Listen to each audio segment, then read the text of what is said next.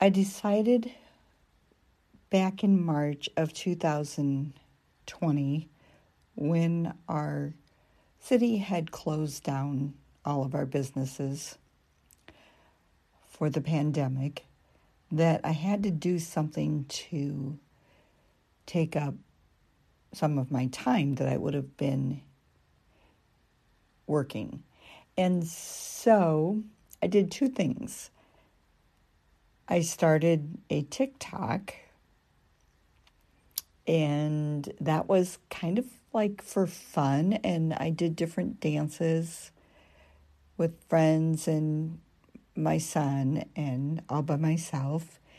And then I started watching TikTok lives, and pretty soon I had enough followers where I started going live myself and helping people to grow.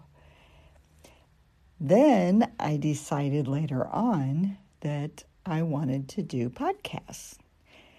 And in doing podcasts, I wanted to help people in their life struggles. Because during that time, all of us all over the world were going through some major struggles. So that was the beginning of my podcast. And since then, I have covered topics with sex addicts, drug addicts, alcoholics,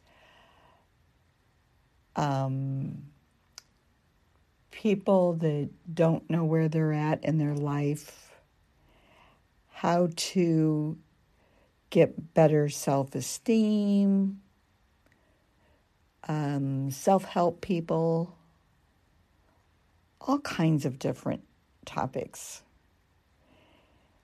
Everything, though, that could help somebody along the way. So, thank you for listening and for sharing. And if you don't know how to share our podcast, if you use Spotify, which is one of the most popular platforms, just go to Life Struggles. So type in Life Struggles. And if there's more than one, you can put by Christy Collier. And then once you click on that, if you go to the very top of my introduction, you can go to the three arrows and hit follow or there could be a button that just says follow, and you can hit that so you're following me. And then there's a little bell, and you'll want to click on that bell so that you'll get notified every time we publish a podcast. And then once you start watching a podcast, you'll always want to go through and at the very bottom of it, it'll have a list and it'll say like add to your playlist. And if you keep scrolling, it'll go to share. And you can share that either by um, Instagram or Snapchat or somebody personally to their message. And then also to Instagram if you have an Instagram account. So we would appreciate you doing that for us give us a star rating too, hopefully a five star. But you can do that also at the top. So, if you have any other questions, please feel free to email me at strugglesareHard.com. No, struggles are hard at gmail.com. And that's part of life struggles.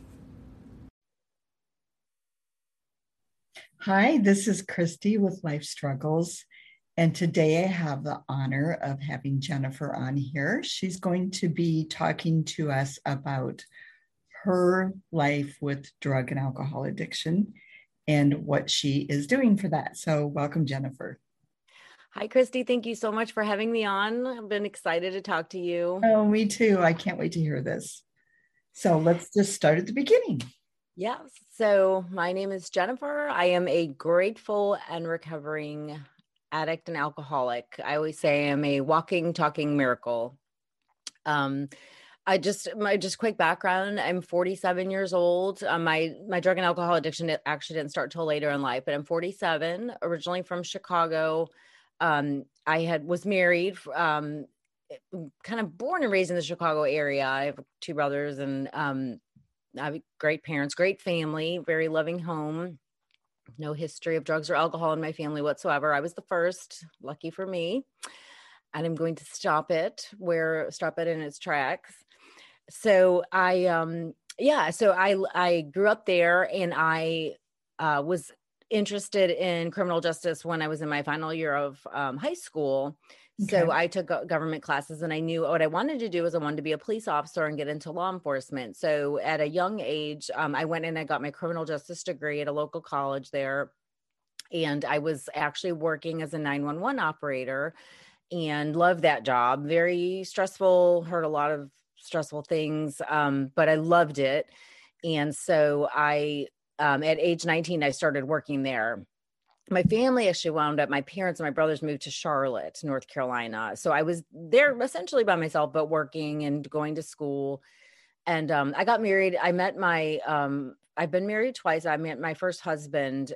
Um, I was a dispatcher and he was a police officer. I met him on the job, so to speak. I was one of his dispatchers, and I was 20 years old when I met him. He was he was older. He was 30, and um, so we. So how uh, old were you at the time? I was 20 when I met him. Okay. And we wound up getting married. older.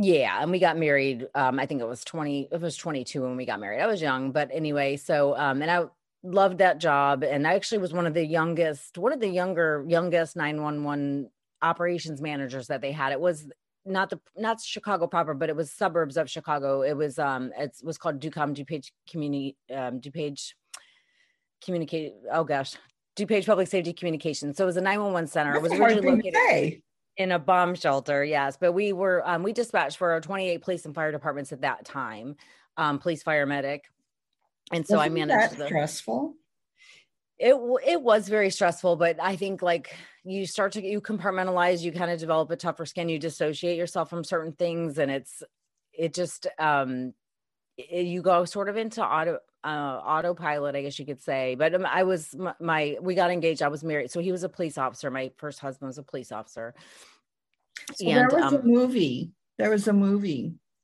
and um halle berry pay, played okay it. it was called the call she was a oh, one operator. I haven't seen it. You have got to watch it. So she was in that position of a 911 caller in, I believe, New York City. Okay. Um, but to me, New York and Chicago are kind of the same. Yeah.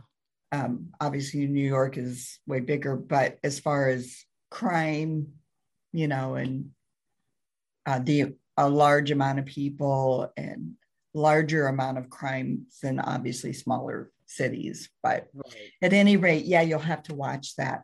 So go ahead. I've got it. I've got I've got my my movie movie event for the night. Then oh, you'll love it. Do you like Halle Berry? I do. I mean, who couldn't? She's I know, beautiful. right? You, um, you got to put it. You got to put it on your list to watch. Then Okay, cool. Okay. I will do. I need good movies. The movies aren't this, aren't what they used to be, so that'll be good to watch a good one.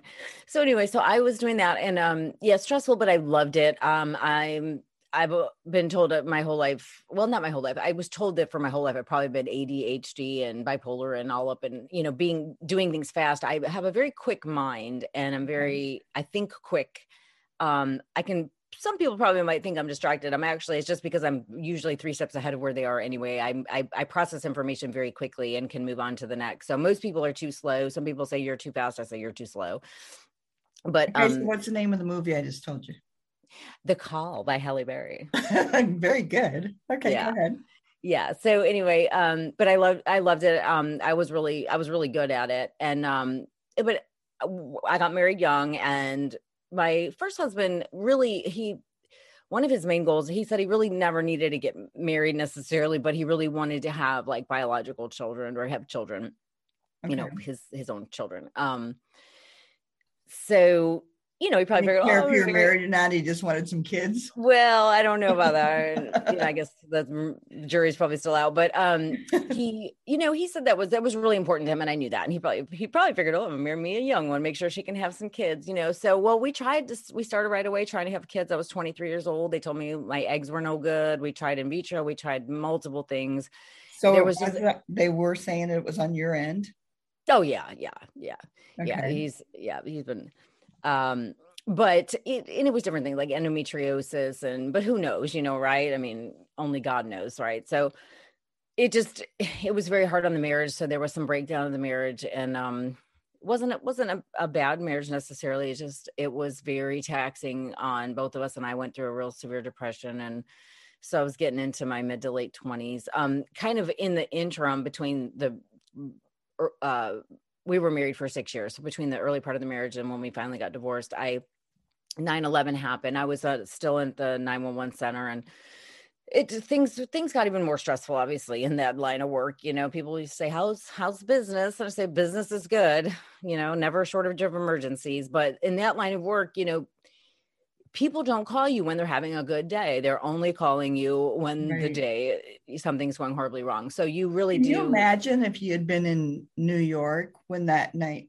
when that No. happened and you I mean, I was work. I was. I mean, I was working. Well, obviously, the they they they scrambled um, the day of 9-11, I remember they they scrambled. They thought that they were going to the terrorists were going to hit the Sears Tower, so they scrambled jets over Chicago, and there was a sonic boom, and the you whole were, were you working Chicago metropolitan area thought that we had been hit by a terror.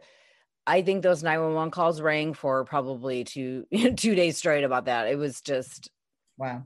man, what a time. But um I was still trying to get pregnant. People were like, oh, just relax, it's the stress, whatever. So I had wound up meeting this girl that was selling Mary Kay cosmetics and I had always loved the product. So, you know, I, she said, you should do it on the side to make some extra money. Well, quickly I was making almost as much money doing it part-time. This was just within even the first couple of weeks, I was making money doing it part-time selling. And then I started to recruit. I wound up becoming a sales director within four months of starting, like from Wow. starting till it was four months. I had mm. developed my own sales team of 30 people, 30 women. And I loved it. And I was like, well, I got to win a pink Cadillac. I was 24 years old, I think at the time, 25. What's with the pink Cadillac? Are you into to pink? You like the color pink? No, Mary Kay. That's, that was Mary oh, Kay. Mary Kay's pink. Mhm. Yeah. Yeah. Yeah. Got it, So that's got it. when on her top her top director, she she offers a pink Cadillac. It's actually a lease. It's like a company lease. They every two years you can get a new one, but you have to keep producing. You have to have a certain amount of volume.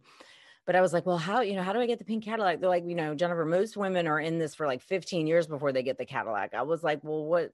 I was like, well, what do I need to do? I don't care about them. What do I need to do? And they said, well, you've got to produce X amount in this amount of time. So I put a picture of a pink Cadillac everywhere. And within, it was one year to the day, almost to the day of when I had started and got my little hundred dollar starter kit with Mary Kay. I was on stage picking up my pink Cadillac keys.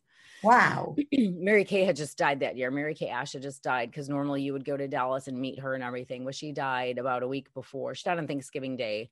Oh, Um, I guess it would have been two thousand. Uh, I guess it, gosh, two thousand.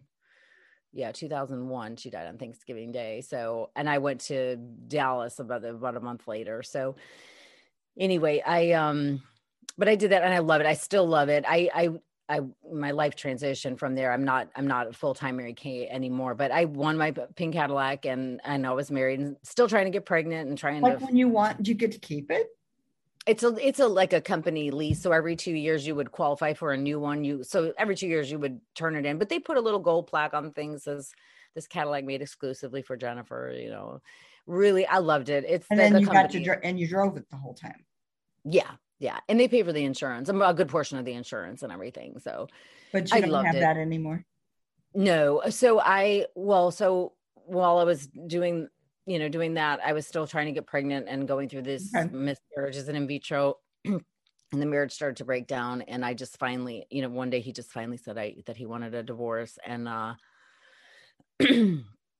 so I we got divorced back in in Illinois. Well, you might know this, but in Illinois, you know, you can get divorced very quickly. It was only a couple months from the time he wanted a You divorce. used to be able to. They Oh, did they changed change? that law, and you have to be legally separated for nine months.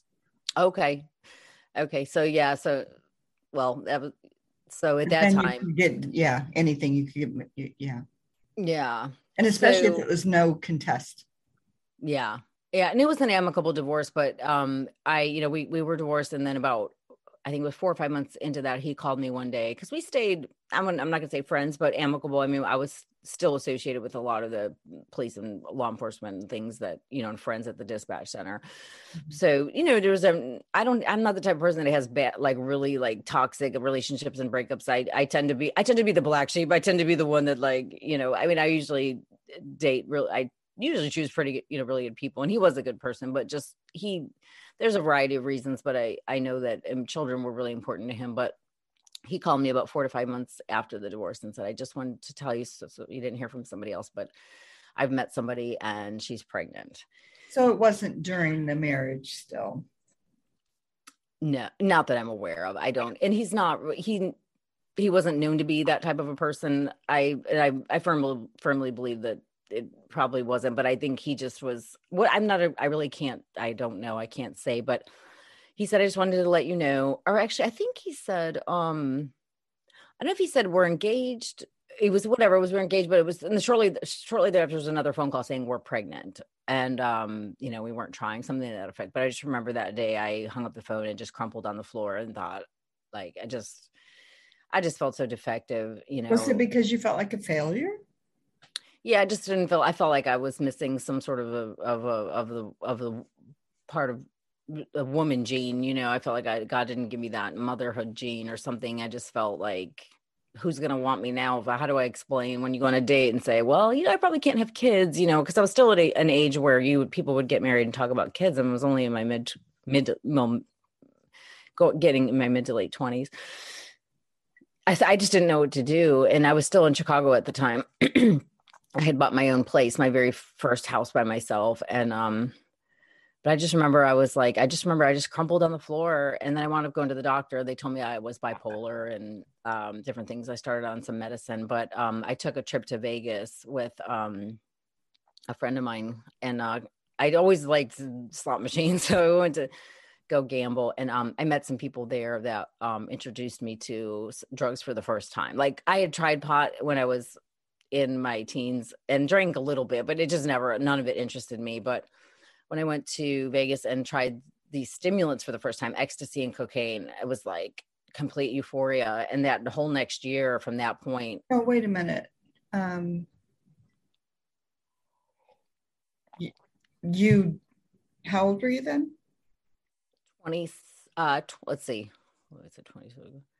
I think by that time I was about 27 or 20, 27 or 28. No, I'm sorry. It was, no, I'm sorry. No, because it was right at the time of the, I was like 29, 28, 29 years old.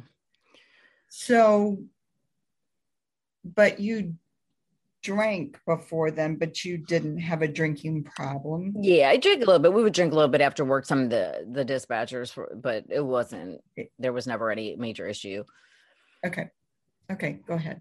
Yeah, and of course, you know, being working in that field, being married to a police officer, and then also working at a dispatch center, you know, you can be drug tested at any time, and it just wasn't really part of my. I didn't really know. You know, everybody I knew was was was fighting crime, not you know, not Right, not creating crime. so, so, um, so you're in Las Vegas now. You know, yeah, and I met some story. yeah i met And- some met some people and got introduced to some harder drugs and just for like the first time you why why were you even interested in being introduced to him uh, well i mean I, I mean i wasn't thinking about it. It's just sort of um it was presented to me. I would well the, i was drinking in vegas so my, i'm sure my inhibitions were let down and these gentlemen that i met were extremely handsome. Uh yes. And um you know it was i don't know. I don't know. It just sort of it just kind of happened so was it like a sure i'll try it thing yeah pretty much so at the time it wasn't to cover any kind of emotional or physical pain that you were in At the time, I think it was, yeah, at the time I was already feeling good, you know what I mean? Um, but it was just, it heightened my, my, you know, feeling good that much more. And it just, um, and then I wound up staying because they had just the people that I had met were actually also from Chicago. So when we went back to Chicago, I stayed in contact with them and it was, um, you know, not bad people or anything like that, but, um, just, but it was like, okay, now we can have some fun. We're going to, you know, and I just wound up partying nonstop for about a year, just really hardcore. Cause I, you know, I didn't, I didn't But really you didn't feel like you were trying to cover up anything. Oh, yeah, well, I'm sure I I'm sure I was. I'm sure initially it was probably just for fun, but then when I got home and it was more on a daily basis because I was really lonely because I didn't I wasn't associated with the 911 center really anymore or that life and then he was getting married and they were having a baby and my family had moved to Charlotte, so I didn't have family there. So I was kind of just I had a lot of time on my hands because I was and still a Mary Kay at the time and so I didn't go to a regular job and I just was I did a lot of things on my own, work from home and just lo- just lonely and then just yeah, I just didn't know what to do with myself because I felt like you know, how do I date and guys that you know, a lot of them might want to have kids and I, I was stuck in this purgatory of I didn't know how to explain myself. So I just partied. So before you go on with your story, just um, I'm I'm going to jump way ahead to today. Yes. If if today you were in that same situation where you were thinking, you know, I what if how do I how do I date when somebody's going to want kids and I can't have any and Mhm. what what would your mindset still be the same? Um well, I mean, now, now of course I do have well, I do have kids because I wound up getting Oh no, I know you which do. I don't want to ruin, like ruin that like part of the story. Um, today. today um with the children thing um you know i don't even know how to answer that because like you know they say you can't outgive god you know god uh if you want to if you want to hear god laugh tell him your plans. Because like i really thought that that was just god's plan for me to not have children. And so but now clearly so i don't really what i'm what i'm listening to though is that you felt like you know if you met a guy and he you know he, he's going to want kids and you're not going to be able to do that but did you ever go beyond that box and go okay well first of all if somebody really loves you they really love you um, number one even if they wanted kids it might not matter or not because they're marrying you for you. But number two, if kids were really important, you could still you still have many other options, you know. well yeah my in my So Yeah, my first- would my you still think that way today? I didn't um I don't know because when I wound up meeting my second husband, he, you know, broke the mold and and was was broke the mold and was, you know, was that person that said, I love you no matter what, and I will, you know, I love you for you. And there are other options. So no, I knew He's the one that said there are other options, or had you already known that? yeah, I mean he's I mean he I mean he changed my changed my changed the direction of my life, obviously, but you know, um in in a lot of ways. But Okay, yeah, so he- he even gave me- though so we now- are talking about addiction and drugs, there's Right. also this not being able to have children, which seems to have been a major thing in your life, right. early yeah. life. Okay. Um, so let's try to give a little bit of information out there to women that'll be listening to this that may be one of those women that couldn't have children and didn't know what else they could do. Right. So can you kind of kind of brush a little bit on on the procedure of that? Yeah, about trying to have kids again. Mhm. I mean, trying to have kids, excuse me. Or yeah. Well, so- first of all, that it's not the end of the world if Right. you can't. yes. Well, I'm yes, I'm I'm my life is full of many miracles. So so tell me that God doesn't exist and I will show you differently. Right. but um so yeah so i so i sort of just accepted i mean i I'll be honest with you in my later that was like my prime of my life i looked really good like i was i had my you know when i moved to charlotte so i wanted moving to charlotte to get away from some i went through this massive addiction right so i said i'm going to move to charlotte to be where my family is and like i got away from the drugs for a while and i got into real estate and i was doing was really successful at that bought my own house so now I'm going to interrupt you again. yeah When you left Chicago, did you do the recovery by yourself? You didn't go into any kind i didn't of go into any recovery i literally ran for my life and you did okay getting off of them without help. Um, I didn't go through any. I wasn't on any type of drugs that would cause a physical withdrawal. It was really more mental because it, you know, it wasn't it wasn't opiates, which which came later, but it was yeah, it was more of an environment thing for me at that time. Okay. once I got away from the environment and I was, you know, with my family and stuff, I I still drank a little bit, but I was I just felt I was in a safer environment. So So would you even qualify as an alcoholic? I don't typically I would never prior to going through everything the, the most recent years, I never really would ever say like I'm an alcoholic, but um more, I, I, more I went through a period where I did drink quite a bit though. Um, but I would never say, yeah, maybe borderline. I was I was functioning. It was never alcohol never was anything that would cause me to um you know, m- miss work or whatever. You know, there would be some hard party nights, but it but probably, it wasn't like you would like go on to a binge and not go to work and not with alcohol. Uh, right. So really yeah, you had more of a drug addiction than an alcohol. The, the drug addiction is what really caused it to come to the surface. Like my my my overall just addiction, my overall you know susceptibility to to um, doing things in excess came more with when when drugs when stimulants were introduced in my life. Okay so let's let's go on across the country. We'll yes okay. back to there. So so i left i just left there. I had to get away just because i was i found myself whenever i would do any kind of stimulant i would start gambling. I had a ma- like a massive gambling addiction because i lived right near a casino um, a riverboat casino. And i would go there I would go there because it was a place where you could go alone. Nobody knew you were alone because everybody kind of did their thing. You go to a slot mm-hmm. machine and sometimes I would be up uh, late at night and it was open 24 hours. So I would go there. I just, and I would win sometimes really big and then I would lose really big. But, you know, it was just that high and low thing. But it was between the gambling addiction and then just wanting to do all the stimulants all the time. I just was like, I've got to leave Chicago. So, you know, I'm, I'm going to break in there in just a little bit about me there. Um, so I've already talked to you a little bit before the interview and told you that I come from a, a addicting family and it's in the yeah. genes. And you've already told everybody that yours wasn't in the genes. Um, a lot of our family did go did do gambling, but as far as we know, only one person ever had a gambling addiction. When I think back, there was like all the women love to go to bingo, like yeah, like two or three times a week. Like, and they were adamant about it, and they were like the ones that would get upset if they, you know, I mean, it kind of seemed like an addiction then. Um, I only went a couple times with my aunts, and I didn't even have fun around them. They were so, you know, with with that, so competitive and, but I went to a, you know, now everywhere you go, there's gambling places. Yeah. There's, you know, because it's legal everywhere. You, you know, there's yeah. those small ones.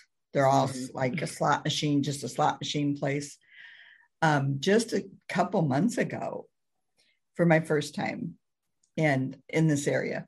Yeah. And uh, I actually went looking for an employee of my husband's because um, he had disappeared after being paid.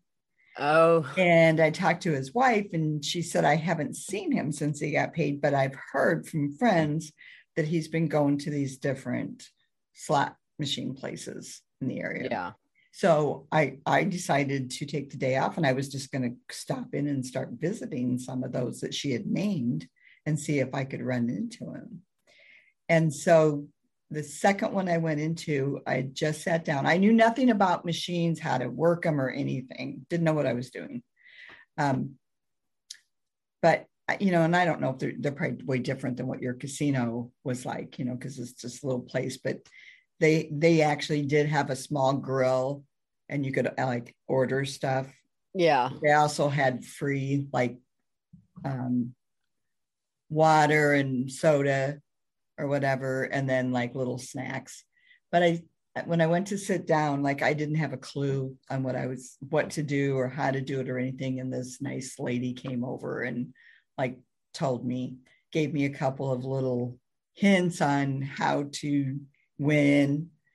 Didn't even know that existed. Like you could, I figured it was all just a setup, you know, or or luck or whatever. But anyway, I ended up that day I was I was only there an hour and I won $470. and yeah. this guy this guy walked in the employee walked in and he he didn't see me wouldn't expect to see me he sat down though right next to me and i had decided that i was done because i had that feeling of ooh this is fun and i'm winning money this feels good yeah right. And that yeah. scared me but see that's Yeah. what kept me from becoming an addict all this time is i've been afraid you have the moderation gene yes and so I did go, I'm I'm done. I, I'm just gonna cash out and I'm not going back ever because I did like it. That's so not fun. I know, but and it seems like it's so not fair. Yeah. No, I was For me, it's not fair because it's an automatic gene and all of us Mhm. have it. Yeah. And ev- it's like everything that other people are doing normal, we can't do or we're going to be addicted. But Yeah. anyway, so I can see that pull with that gambling, Mhm. but yet yours isn't from a gene.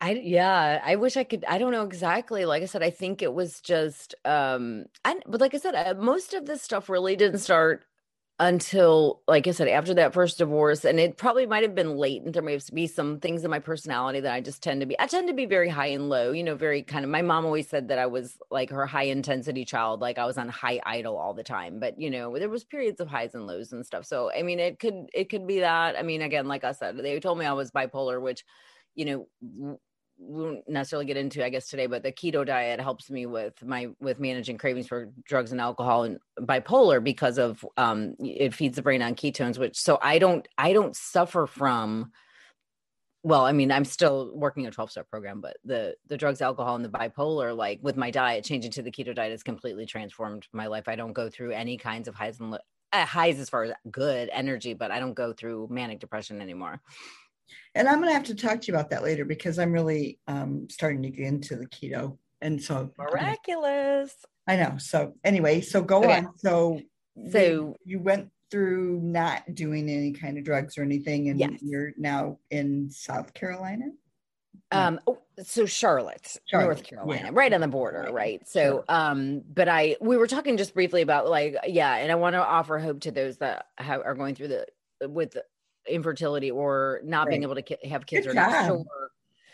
Um, because I'm telling you that that is that is a huge part of what I think fractured my psyche that caused me to Right. succumb to some of this stuff. So and um and I don't really know the answer to the question of how I would deal with it today, but I can tell you so my brain i just accepted the fact that it probably wasn't going to happen and so i kind of partied and you know that's probably one of the reasons why i got into a little bit more of party mode. I thought well i can't have kids or whatever i'm probably gonna get married again so i'm just gonna party.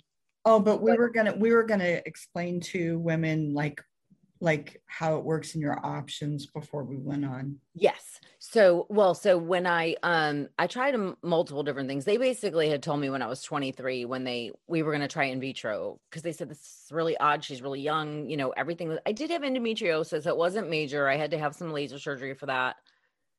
Yeah. Yeah, so they, they they said it wasn't really anything that was affecting probably wouldn't majorly affect my fertility, but um they what they did was when we went to do in vitro, um, we did it a couple times. Um, they looked at my eggs, and again, I was in my mid 20s, and they said, Your eggs are really dark. It doesn't look like they're really viable. They look like the eggs of a 45 year old woman, and I was only 25. So they said, You're probably not going to be able to have, you know, you, for the, the you know, your egg, you know, with what do you call it? You, you know, you, you might have to have a surrogate or not a surrogate with somebody else or, or like, you know, a surrogate. I'm like, anyway, I think that was a little too more than my, what my husband at the time could handle, and and was really damaging to me. But um, so I just accepted it. Um, but I, well, w- when I wound up getting married, which we hadn't got to yet, but I got married the second time. Um, there were so there's there's multiple options as far as um, so you can do obviously do in vitro. The the in vitro methods are better now. They have a lot. Um, they can get a lot more you know using controlled drugs and um controlled fertility drugs and the the quality and um basically so in vitro is where they would take the egg your eggs out and then fertilize um take the sperm from the man and they it's, it's we used to be called a test tube baby but they're fertilizing them in a dish and they're watching them outside the body for three to five days. Five days is like optimal. Three days is an embryo. Five days is what's called a blastocyst okay. And if you can get to five days and the if the if the cells are growing and dividing then that's a good sign. But um my eggs every time they took them out they wouldn't fertilize or they wouldn't last outside the body. Until and then you know it was 15 or more 15 years later is when I wound up going through in vitro again with my second husband, which, like I said, we can get, get to that. But mm-hmm. um, and t- technology improved a lot. So in vitro is one option. Um, they also there's another thing you can do. It's called a donor egg. So like for somebody that has um, where you know if you don't have eggs or um or maybe women who've gone through cancer or they don't produce eggs anymore there's a variety of different reasons why you're you might not be able to use your own eggs because you can use donor sperm you can use donor egg you can use donor you can even get donor embryos and those are where people have frozen their embryos but they've already had the children and they've frozen these potentially thinking they would need them um but they don't need them but they you know they they're um uh what do you call it? Um not right to life um pro-life and they don't mm-hmm. believe in destroying any kind of you know of, uh-huh. a, of, a, human being essentially um so there's operation snowflake and i think it's still in in existence i hadn't researched it but operation snowflake is where you can get embryos frozen embryos donated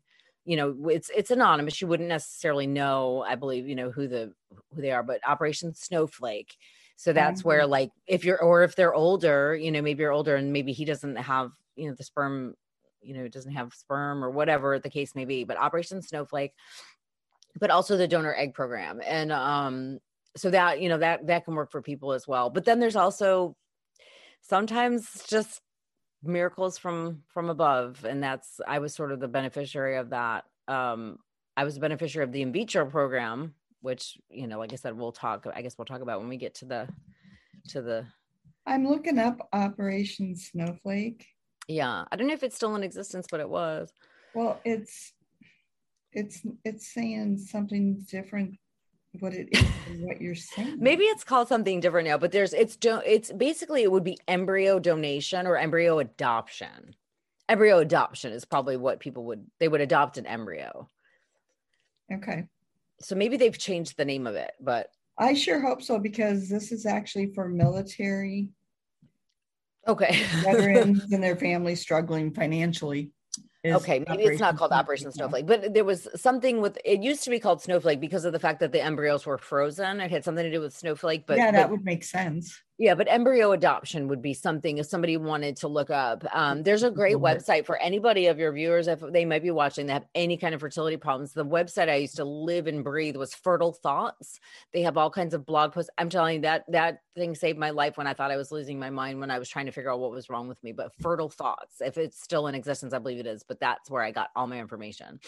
Okay and then something i just want to say is and this is because i been, I don't know if you've ever heard of it or not, but a CASA worker for many years.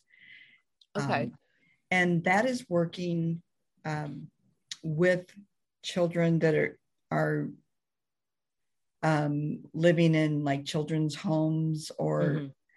are in um, homes with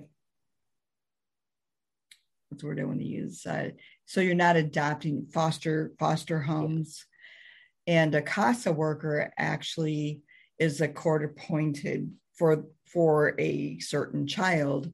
And they go in and they check to make sure that the funds are being used that okay.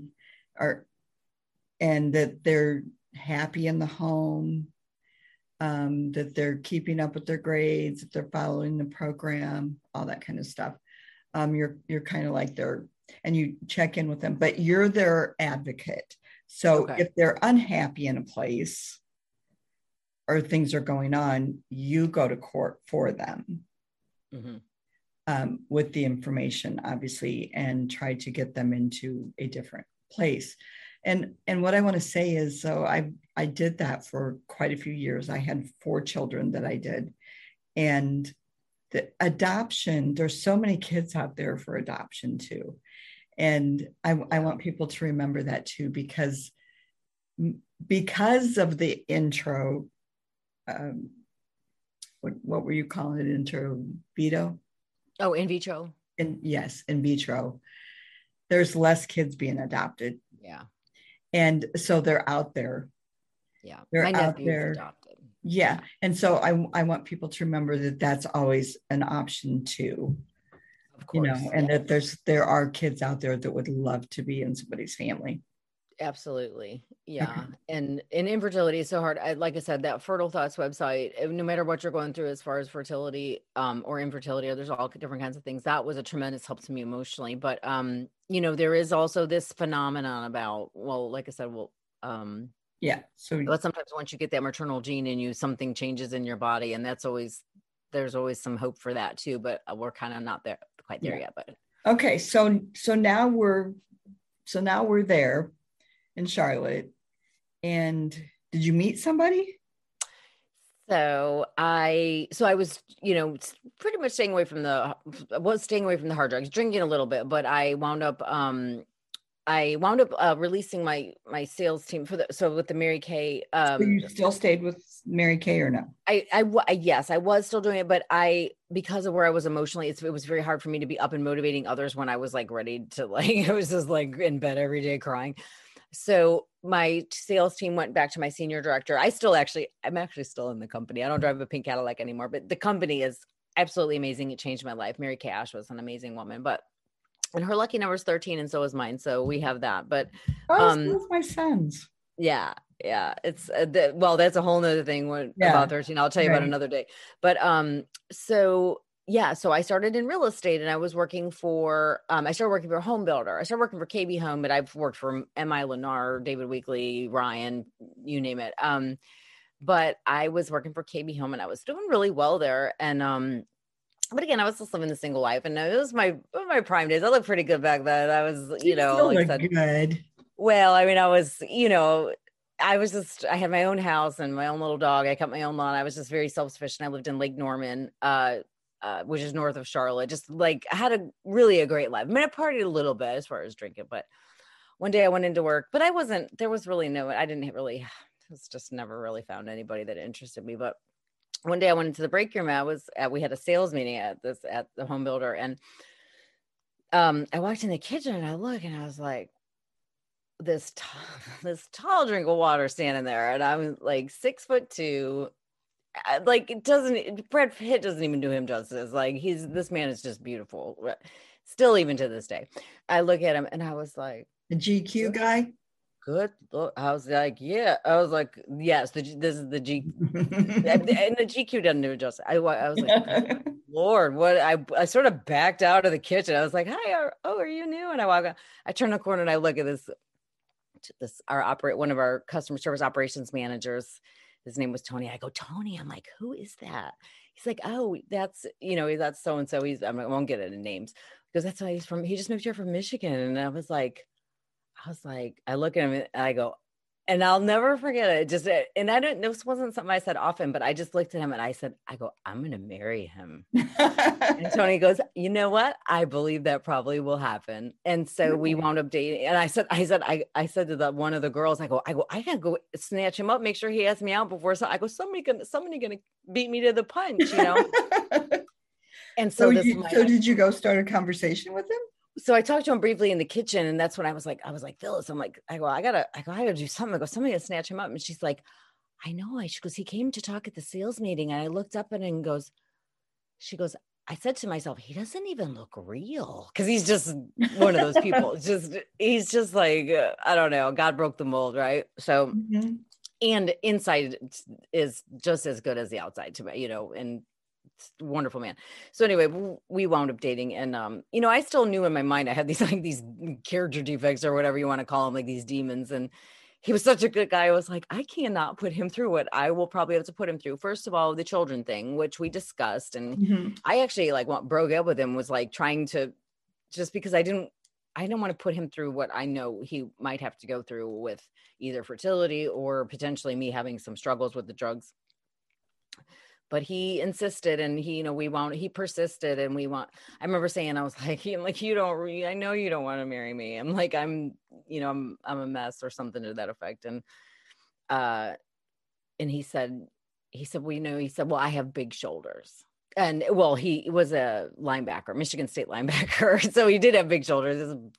Literally, he had like a Greek shoulders. god. But anyway, but I remember him saying, I love you no matter what, and I want to be with you. And whatever you're going through, I have big shoulders.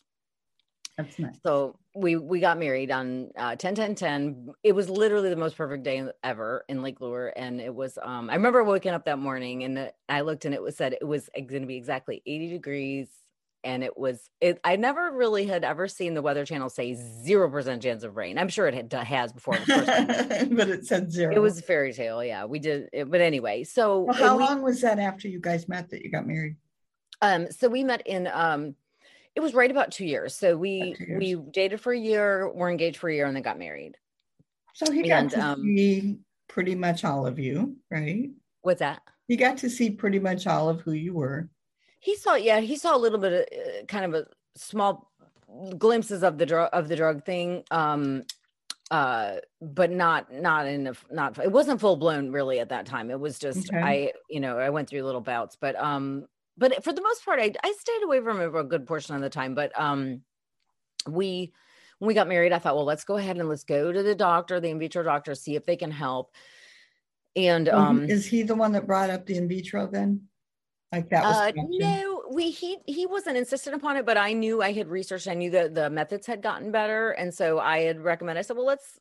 Um, I was thirty. Um, let's see. I think it was. Oh gosh, I was thirty-five. Uh, 35 36 i can't remember now 30, when we yeah about 36 right? So i said well we'll probably let's check into it now before it gets you know like later. So mm-hmm. we um yeah i was 35 so he, we went and we started the process right away you know right after we got married. And um and we had um a couple failed attempts and you know wanted to put quite a bit of money into it. But um hold on. we go ahead. Sorry. But just uh, for another fact for that um, insurance doesn't cover that, right? Not in North Carolina. So in when I was in Illinois and my first husband, we did in vitro. It covered up to four attempts, I think, of in vitro because it was it can be about twenty thousand dollars a time, depending, right?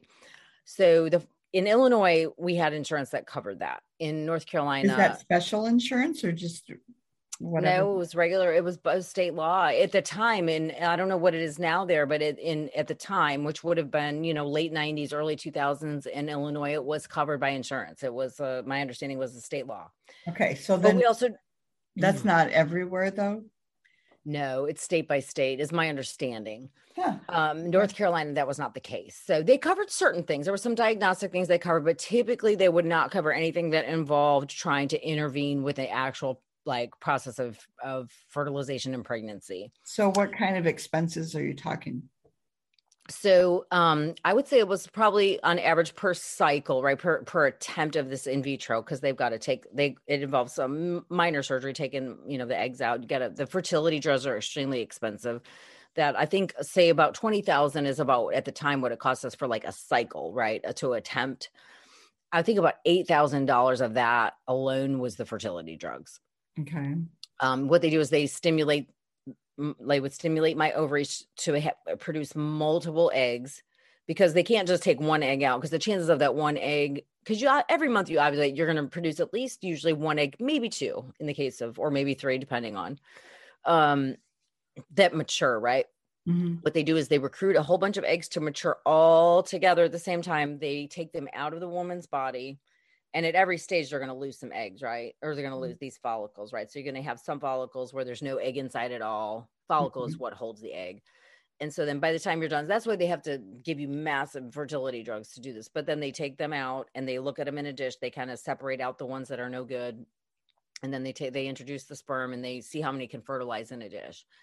It well it so happened that we had 13 that's my lucky number 13 we wow. had 13 13 13 embryos. Okay which I know that gets into a whole nother thing because we did wind up having to donate them. Okay. Um, so that's where that's again, I don't know the name of it, but we because we wound up being successful and you know, we unfortunately, you know, once everything happened, we we didn't but but they were donated. But anyway, so but the we well the first time we did it actually we didn't get uh pregnant, even though the embryos looked perfect but then the second time, the fir- first time they only put one in. They said they look so good. We think, and they didn't know that my body could handle twins. They thought it might be kind of hard because I'm very small. I'm like five four, like 115 pounds. Um, so they anyway, then when it didn't work, they said, okay, we're going to go ahead and do two. We're going to put, we're going to transfer two embryos into you. And I remember thinking, and so then it was like, it just, I, so is that the only way that when you go that route that you would have twins or triplets because of unless the unless they put of eggs they put in? Yeah. So if you just if you do, there's something called intrauterine insemin, insemination, which is where if somebody, this is where you're going to find like the octomoms and the multiples, right? Most okay. of the time, is where they would they recruit a whole they you produce a whole bunch of eggs but instead of taking them out of your body and and controlling it what they're what's being fertilized and what's coming back into your body mm-hmm. you just have all these eggs and then they either you have regular sex or most of the time they'll in, they do what's called intrauterine insemination which is where they actually isolate the sperm and they insert it. But then the fertilization is up to whatever happens in the body. So there's if you have all these eggs and all these sperm you don't know what you're going to wind up with okay, right? Whereas right. in vitro is controlled. Okay. So that's why it's a little bit safer, more expensive, but safer. But that so if if they transfer, let's say they transfer one embryo and you get pregnant with twins or triplets, that's because that one embryo, more than likely, that's because that separated into twins separated. or triplets.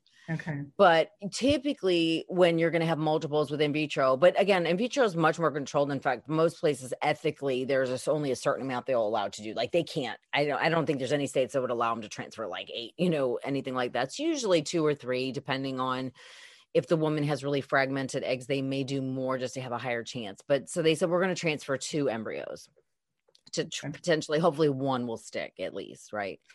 So I wound up getting pregnant. I couldn't believe it. The tests were positive, but you have to wait. It was about six weeks. Actually, it was six really? weeks. Believe it or not, six weeks. They said we'll send you in for a super sensitive ultrasound. And I didn't know. I thought well, I didn't think I'd be able to see anything. So I remember laying there. I remember thinking, "Oh my god, I'm pregnant." But my next thought was going to the worst of like, well, what if there's nothing in the sacs? You know what I mean? Because there's what's you can have what's called um, they call it a um, I forgot the name of it now, but I know, and I know what you're talking about too. Yeah, it's um, it's a pre- like it's where like your a, body thinks it's pregnant, but you're not. Yeah, they call a blighted ovum. It's called yes. a blighted ovum, yes. and so it's where your body everything's normally pregnant, but the sac is empty, or there's no heartbeat or something. And I remember like sit, laying on this table, and then my awesome doctor in Charlotte was doing a thing. He was really quiet, and I guess I kept thinking like, oh God, please, like I know I knew I was pregnant from the blood test and everything, but I was like, please, like, oh God, like please let there be a heartbeat. And I remember he was so quiet and I was I kept thinking he's quiet, like maybe something, you know. And um he said, Jennifer, he says he turns the screen to me and he said, How many heartbeats do you see on that screen? And I said, I thought, well, hopefully not more than I saw two heartbeats. Mm-hmm. And I just remember like Oh, so it was such a it was such a great day, and uh, you know that's why I said like you just never know, you know, God, um, or whatever, you know, whatever you, you believe in. But for me, it was, you know, it was just like my my brother always said, you can't outgive God, you know. I just wanted to have one, and you know, here he gave me two, and um, I did go, but I did have a tough pregnancy. I had to go on bed rest four months into it, and um which is what kind of led into me having a pain pill addiction after the pregnancy. But anyway, we had our twins, boy and girl. like, what could be and like, like how could you ask for any better, right? I mean, we've been happy with whatever, but we didn't know the gender, but we had a boy and a girl, so it was like, yay! I don't have to do this anymore. We've got a boy and a girl. So anyway, um, oh, I want to interject there. Mm. I actually, um, I had endometriosis myself, and um, I could, my husband and I, we we had my daughter, and then we couldn't get pregnant anymore, and mm-hmm. and then years years later, my first husband passed away. I was with another man, um, and he did not want any children, mm-hmm. and I mm-hmm. said that's fine because I can't get pregnant. Okay, the times that I did get pregnant with my husband, I I lost a baby within in that first trimester.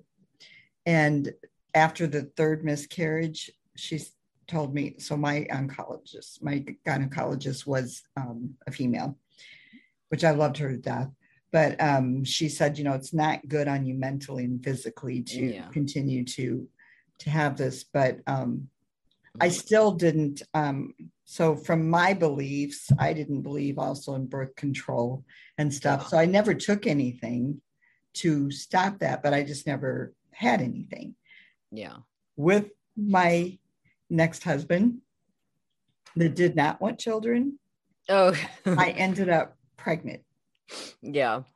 and I went into preterm labor at so three about three and a half months. So I got through the first trimester, but then I went into preterm labor. So I had to be hospitalized. She was, you know, my my gynecologist said, I am going to help you save this baby. We are going to save it together. So I was put on a drug. Mm. Uh, Meg it was the short name for it. And what it does is it stops all of your contractions. It- Yeah. It, it, actually stops all your muscles. So I was bedridden. Mhm. Um, the, the drug was horrible when it was put into me, awful. But I had to stay bedridden from that point until I was at 38 weeks. So I was in I was in almost 18 weeks in bed in the hospital. Oh, yeah. Girl, I'm with you. Okay, so I know that. And and the other Mhm. part that I was going to go to with that is um and I did have they had the contraction meter on the whole time and I was having contractions all the time but because of the drug the muscles weren't moving. But boy that contraction meter would go up Mhm. you know and um anyway and then i had internal sonograms like every Mhm. three days Okay. so they could keep seeing how the baby was doing and so on and so forth so i did know what i was going to have because of the internal sonograms Sure.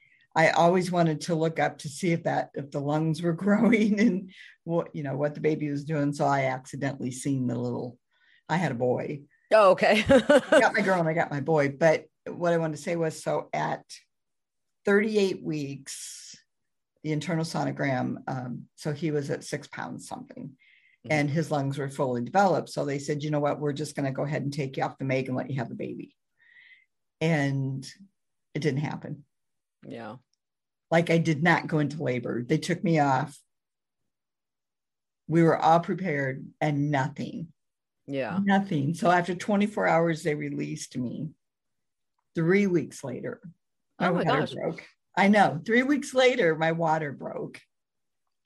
Um, but I couldn't. Um, I didn't have any contractions. None. Yeah. I none. And my water had broke, and I'm like, okay, this is not good. But so I like vacuumed and did all this stuff, and my husband was at work, and I'm like, well, I'm not going to call him right now because I'm not doing anything.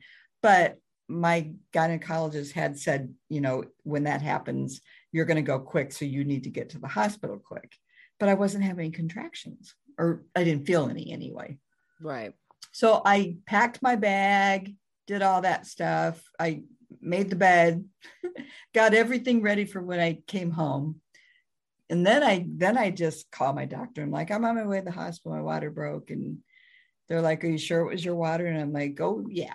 But they're like, Well, you know, we're gonna have to check first anyway to make sure that Yeah. Whatever. Didn't matter. But I got there and they checked and it was my water. So you know, okay, so they put the contraction meter on and everything. 23 hours go by and I've not felt a thing Oh my gosh. But yet the contraction meter was off of the meter. Like, Wow. they're like, You're not feeling that? I'm like, No. And so um, they called my doctor at 23 hours and said, You know, you need to come in because at 24 hours, that's dangerous. The baby can go into distress. It can be a dry birth. It can be very complicated. So she came in to check me. And when she checked me, I had the most horrible pain ever. So I was definitely very dry. oh. That's too much information, guys. Sorry. but I screamed in pain. And she said, okay, we're going for a C section right Okay. now.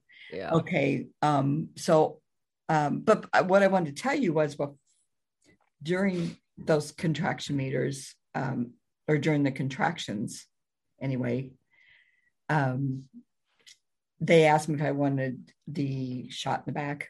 What do you call that? The epidural. Epidural. Yeah. Or spinal block, actually, I guess. Epidural. Epidural is what they called mm-hmm. it at the time, though. And I said, you know, no, because I had heard some bad stuff about it. Right. And I'm going to tell you about that in just one second because I'm going to go ahead to a.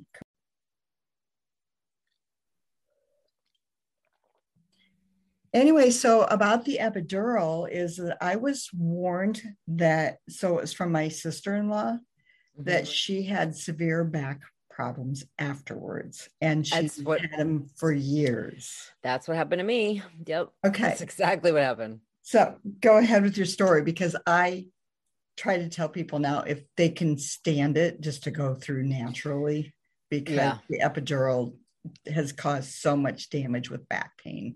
Well, and mine wasn't so mine wasn't epidural for the labor because I had a C-section. So the twins, they were pretty much they pretty much knew ahead of time they were going to need to be C-section because they have to both be head down to even attempt a vaginal birth. And even then mm-hmm. you'll wind up having one and then have still having to have a C-section if the other one flips.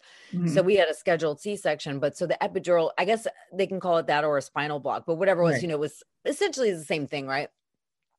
I well, I had developed some major back pain and some like everything got shifted around being on bed rest with the twins. I was very I'm I'm five four, um, 115 pounds. I didn't gain hardly any weight. I was sick all the time with them, and I felt like they weren't even going to be big enough. They were only four pounds each when they were born, even though they were technically full term. But I'm just very small. But like I don't have pounds for twins isn't bad. Right, right. And but I just I was so they were packed in there so tight and it just my back and being on bed rest and not being able to to like my muscles atrophied and like I, just developed all kinds of skeletal like skeletal muscle, issues and um so after they but and then they uh, then with the spinal block and everything just i was never the same after that c-section like my back it just felt like it felt like my body was in two separate halves like i couldn't there was no i could i was in pain or i couldn't get comfortable i couldn't walk like, it was just terrible. So i wound up having to go on pain medicine and get back injections.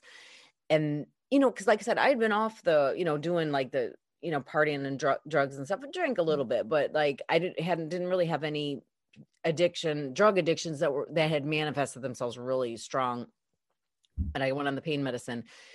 But that that's what like really it started to come to the surface but it was physical really i wasn't don't think i was doing it so much for, for mental reasons although probably some of it did make me feel better because i went through just a very a period of feeling severely um inadequate after having these two infants i just couldn't do anything for myself and i felt like i didn't feel like i I don't know. I just felt like I didn't have that that like natural like mothering ability. But again, it is two at the same time, and it was such a shock to me. So I but but being physically uncomfortable all the time so i was taking these pills which made me tired so it's like i just never was able to fully function as what i feel like was like a like a fully functioning mother but who is right mm-hmm. but i had to have a ton of help my mother-in-law my in-laws are amazing like they came from michigan and lived with us and just like i mean and then my parents but it, it took a village literally but i just could never really i just never could feel, really get past having to take pills for the back and then being tired and trying to get up in the morning.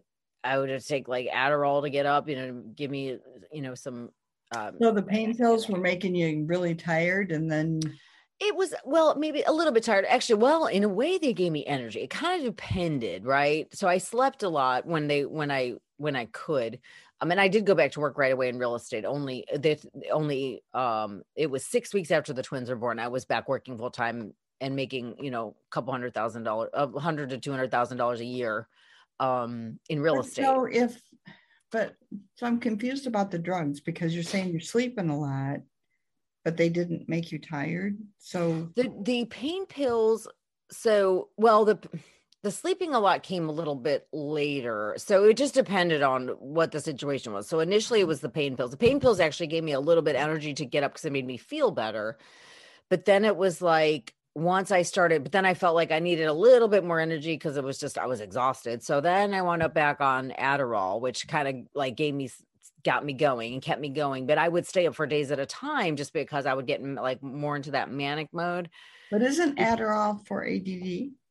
Yes, it is. And so when taken down. when taken when taken properly, it worked well, but I have a tendency to overdo anything. I was not born with the moderation gene. So if I thought, you know, they say there's a pill to cure addiction, I wonder what two would do. So um you know that's how we think right is Mhm. if one's good two must be better and that's pretty much that sums up my life right Actually, the So- last thing I heard from somebody with addiction, they taught one is too many and, And a thousand or a a thousand is never enough yeah that's a, enough.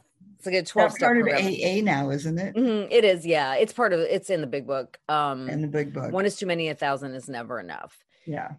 and that really that does that just sums it up like i said um but uh so anyway i so it was a combination i mean I, I wish i could tell you what caused what and it was all just a kind of a just big jumbled up mess of different drugs you know that uh and then i would if i was up for too many days and kind of getting manic or on the pills for too long then i need to take xanax to go to sleep but i wound up having a gambling addiction from sometimes the pills that were that caused me to um like the stimulants caused Mm. it activated that gambling gene in me again Mhm.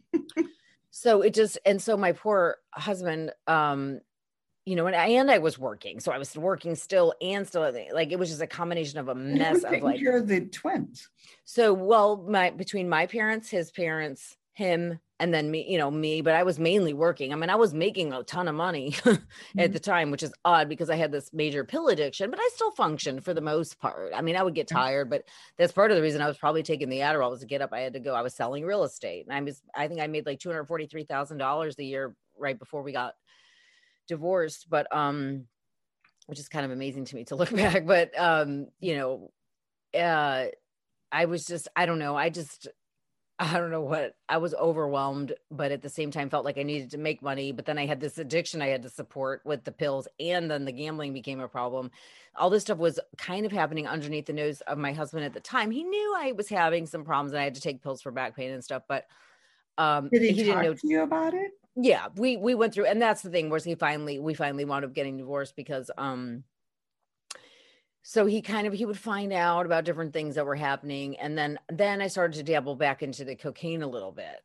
Like not a ton but enough where like where i would be at work like i'd be at work and then there would be like somebody that i knew that lived nearby so i was still dabbling a little bit in the cocaine and he basically was just like listen you know you got to get it together or, we, we're gonna have to get divorced and this went on for like two years. So um the twins were about two and he was finally like look he's like you you got to go to you know get some help. Or go to detox. I'd never been to any kind of really treatment at that time for the most part. So i said okay. So i went in to go to the doctor because i was going to like kind of get a checkup figure out what to do where to go. And so unbeknownst to me they and now i had just turned 40 right? Because i had the twins at 38 so i just turned 40 it was a couple of months after my 40th birthday. We had gone out for my birth because we we weren't really sleeping in the same room. We were struggling a little bit with our relationship because he was overburdened. He was tired. I was struggling with just everything. But we went out for my 40th birthday you know and we celebrated. And so whatever a couple months later when he said you gotta go you gotta i'm i'm i can't stay if you're going to continue being addicted like this. So i went into the doctor and they unbeknownst to me they gave me a pregnancy test. Because I guess they just that's they just do that. Well, they knew I was going to be trying to get off these pills, so They, said, probably "Jennifer-" just did a urine test period. Yeah, well, yeah, they probably do. I mean, they knew yeah. that's why I was there, but yeah, they probably have to do it regardless, right? Yeah. So anyway, they come me back in the room and I'm sitting there and they said, um, so Jennifer, you're not going to be able to go into detox off these pills. Well, they said you can, but they said the, the high likelihood, or well, they said you're we can't. I'm sorry, they said we can't send you to a detox facility because um, they will not take pregnant women. And I said, "What are you talking about?" I said, Your pregnancy test was positive. And I said, You need to go next door and tell the 24 year old that's probably sitting over there that she's pregnant. Cause I know you're not talking to me. I'm 40 and I spent a hundred thousand. We spent a hundred thousand dollars to have twins and went through all this. My first husband and I got divorced, you know, over like, I said, You've got to be kidding me. They said, No, we've checked it twice. I said, We need to check it a third time. But anyway, I was pregnant from more than likely they were conceived on January 13th. um, you know, of 20, I guess it would have been 20, uh, whatever, There's that yeah, number 2012, I guess, whatever. again. Yeah, or 20, yeah. But anyway, um, That's your number 13 again. Yeah. The lucky. Yeah, that's my 13. Yeah. And they were born in 2013. Anyway, it's, yeah, it's, it's amazing the way that works. But anyway, so they were, so here we are. Um, and, um, but so I was like, oh my God, like, so they're said, they said, you know, you, you really, already, they said, did you already know that you were going to get a divorce or just things he said you need to get help or i'm going to be gone. And so i went into so we were a divorce wasn't any wasn't officially on the table at the time he but he said you know you need to get help or you know whatever. So right. anyway i called him and i, I was like so yeah i'm trying to get help but just so you know i'm pregnant you know and at first i think he's probably thinking good lord whose is it? You know because we hadn't really been together that much. You know we were struggling a little bit as it Mhm. but of course it was as you know but um anyway that's what i thought but uh yeah no uh so but they said well you can't go you can't go into deep they won't take you pregnant and chances are you would miscarry when you go into withdrawals from the opiates so they put me on um sub they started me on methadone which i that's like a kind of an outdated archaic um way to try to get people off of opiates but suboxone and subutex are the new kind of today's version of that. And basically, what it is, it's a way to prevent people from getting sick and going into withdrawals without them running around and taking pills or using needles. Um, and potentially overdosing. It's more of a controlled way where they can go to these clinics. It's like a synthetic opiate, um, but it has a blocker in it. Suboxone has a blocker in it, which in theory would prevent somebody to go out and spend a bunch of money on drugs because if it's blocking the effects of opiates, it's kind of a waste of money. Now, I'm sure people have found ways around this, but uh, in theory, that's what it is. Is it's Okay. it keeps you from getting sick, helps you step down, get away from the drugs, go through a program, but at the same time, it blocks it so that if you try to use, it's not going to affect you, you, you know, it the way you want it to. Right. Okay. Well, and the blocker can affect pregnant women negatively. So what they did, there is a drug called Subutex. Same thing, just without the blocker, but it doesn't, you know. So the benefit is it doesn't have the blocker to harm the fetus, but the the downside is people can still get high if they took that and then went out and did opiates because the blocker's not in there. But and that wasn't really a concern for me at the time. I just didn't want to get sick and be in the hospital. Every time I tried to get off the pills, I was physically ill. So anyway, they put me on Subutex, and that was really more designed for pregnant women and they monitored me and we went through the pregnancy and kind of stepped Did you down. have to be in the hospital with this one? No, I didn't have it. Didn't have to be on bed rest or anything like that. I just had to be, you know, dosed this this just so I wouldn't go into withdrawals. And they had to monitor him. You know, it's it's supposed to be safer, you know, um, than the methadone and being on other other opiates. But they did monitor him real closely when he was born. He was born, I mean, perfect. Um, he was a week early. I did have a little bit of labor, wound up going through a C section, but in, in they kind of watched him for a while. They thought maybe he had a little bit of tremors and things, but it, at the end of the day, it was really perfect. And we went home four days later. And so, um, but I went into shortly thereafter, I went into treatment. Um, those first few weeks when he was home, I was trying to get off the opiates, but I was still having a hard time waking up and getting energy. So I was still taking then I started taking the pills again to get up and go to The sleep. Adderall? Yeah, Adderall and Xanax, and then having Okay. still having the gambling problem. So there was this four week period where I had a newborn, but A newborn and you were trying, you were gambling? Well, it was not well gambling. I was I would buy I had this problem where I would buy massive amounts of scratch off tickets at the gas station. So I Ah, wasn't going and gambling at a place, but still I was still gambling, right? But I I don't know, it was something about that Adderall that made me want to gamble. So That's so weird. anyway, he found out about this, you know, really the depth of what was going on and it was about my son was about 4 week 4 to 6 weeks old and he um, I went into treatment and got off the opiates and came home the day I came home from the hospital. Uh, I went directly to my parents' house and there was a knock at the door and it was a process server. Uh, he was filing for divorce and taking the children. So that was December of um December of 2015. And that was the day my life pretty much stopped um as I know it. And um you know, cuz it wasn't just the, I mean it, it was the it was my kids, but it was also the love of my life. You know, we never we didn't have any infidelity. I mean, there was there was trust issues from me and what I was doing, you know, to hide, not because I didn't love him, I just didn't want to hurt him and I didn't, you know, I was embarrassed right. but it wasn't like anybody was cheating on anybody and we never were like we never like fought you know we might have disagreements but overall it was a good marriage and i just remember thinking like this can't be the end of the story. Like I worked so hard to have those kids and then God gave me this magical baby. Like this can't be how it ends.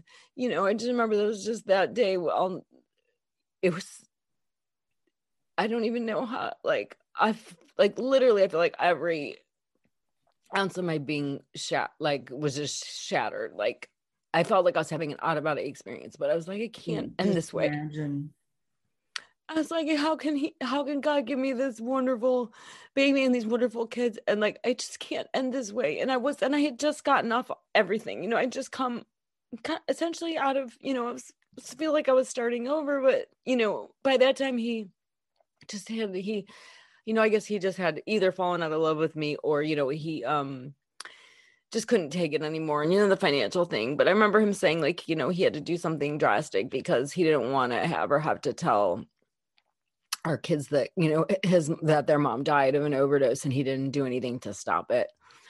Did, so did he think you were taken enough to overdose? Well i don't know. See he doesn't come from necessarily any kind of background with it like i don't know that he knew and he probably didn't he didn't know. I mean i probably didn't even know. Most people probably don't think that they have the potential to overdose and they wind up overdosing. You know sometimes that can sneak up. So i don't know. You know i'm not sure what he thought but you know it progressively gets worse. So he probably he he really didn't know what I was taking, you know, how and what what it does. You know, he just didn't have a history of that. Whereas I probably knew a little bit more about it. But anyway, so to his credit, you know, he I mean, he just was trying to survive and do what he could and what he thought was right for the kids. But yeah, I mean, it was so so I thought, well, okay, so in the state we're in, you have to be separated for a year before you can be divorced. And I stayed sober. I would because I'd gotten off the opiates. I wasn't on those in, anymore. I was had tapered off and I stayed sober. I went to treatment. I went to meetings, and you know, come that one year came, and we had, um, you know, we, we still had a good relationship, and I saw the kids every weekend and everything with my parents and whatnot. And again, never fought, and he was always pulling for me. He's always been in my corner, encouraging me. He's never said, as far as I know, a bad word about me. And he's he's an amazing father. Like he's an amazing person, and his parents, like they're just they can't. And my parents. I mean, um, so, but I just kept thinking, gosh, if I stay sober, you know, just, you know, God can, you know, like things can work out. And so, and he, I had taken off my wedding ring because after when he took the, when that when I got that paperwork, that was my reaction was to take that wedding ring off. Mm-hmm. My um that man wore that wedding ring every single day for that year we were separated. And a lot of people take it off, right? I just think sometimes they don't want to look at it and think he wore his wedding ring every single day because in his mind we were still married, you know, and he wore it every single day. And I thought sort of that gave me hope a little bit, but then we got the call, you know, the call to, to go to finalize everything at the attorney's office. And I remember I kept thinking like maybe like maybe he won't sign it. Like maybe some it'll be like some movie. There'll yeah. be this magical movie moment, right? And when he showed up, he didn't have he didn't have the ring on. And so I just, you know, I just I didn't I really pretty much shut down from that point forward. I just remember watching him sign the papers and just, you know, and I just cried to myself. And again, it was, you know, we weren't fighting or anything. There was no crosswords. And I just left that day and I thought, you know what, I stayed sober and it didn't for what? I mean, in my mind, it was like it didn't even help. So I was like, I felt like drinking. So I went to, and I started drinking a little bit and was, and a couple drinks in, I was like, oh, man, I need some cocaine. That would make me feel so much better. But I hadn't done cocaine in so long. I didn't know who to call. I wound up on the wrong side of town and gave somebody a hundred dollar bill, asked for cocaine, and they brought me back a bag of crack. And I didn't know what it was. tell you that it was crack, or they, they didn't. They said they. Oh, we didn't know. We thought you want Uh, they whatever they were trying to pull the wool over my eyes. I'm sure they just wanted my money and figured that's probably all that was available because the neighborhood i was in that tended to be what was being in, consumed. I don't i don't really know but they they and they said oh you don't know. I said i don't even know what what this is. I can't you know i was like you can't snort it. They said oh well we'll show you you know. Well yeah so that started a couple year period of of having severe addiction with that and it was that's when the violent crime really started to happen to me. I was so yeah, what do you mean in, as in violent crime? So within first four months of me trying that for the first time, my car was stolen twice. I was shot while I was in the car. I was a passenger of a car where a drug dealer gone bad. I got shot in the shoulder. It was it was a it was a it was a graze. It wasn't a full penetration, but um I was carjacked yeah carjacked twice i had broken bones just people were always trying to because i had money and carjacked they took they would they dragged me out of the car took my car and stole my car were what were you doing just sitting in a car i was in a bad neighborhood waiting for drugs and come, so did came, they hold a gun up to take your car or? uh one one of the two times yes yeah one of the times I just got pulled out, but I've been I've been at gunpoint. I've been held at gunpoint multiple times. When you sat there, you didn't like have your car doors locked. Uh, well, let's see. For the first one, no. Uh, one of them I had just pulled up to a stop sign. So I don't, I don't even know. I have no idea. I don't remember. I just know. I just remember the first one I got pulled out of the car. The second one I had stopped the car and so sometimes when you stop the car and put it in park, the doors like the thing will open. So I don't know. I don't remember. Okay. But Were you anyway, already car- high? No, I was trying to get high. So you weren't high at the time. No. Well, I mean, I don't even know. I mean, probably from uh, it's hard to say at any given moment, but um, I mean, it was yeah. The neck was on for days and hours on end. But um, well, apparently, you're in a really bad area. Oh yeah, no, I picked the I picked the worst side of town for Charlotte to pick up that. Well, first of all, that type of drug tends to be in a little bit more of a of a rougher, violent area. Not always, but that just ha- tended to be where it's more prevalent. And once, yeah, and then once you're in that mindset, and people are like, "Well, why don't I understand why? Why don't you go to like a better part of town and do it?"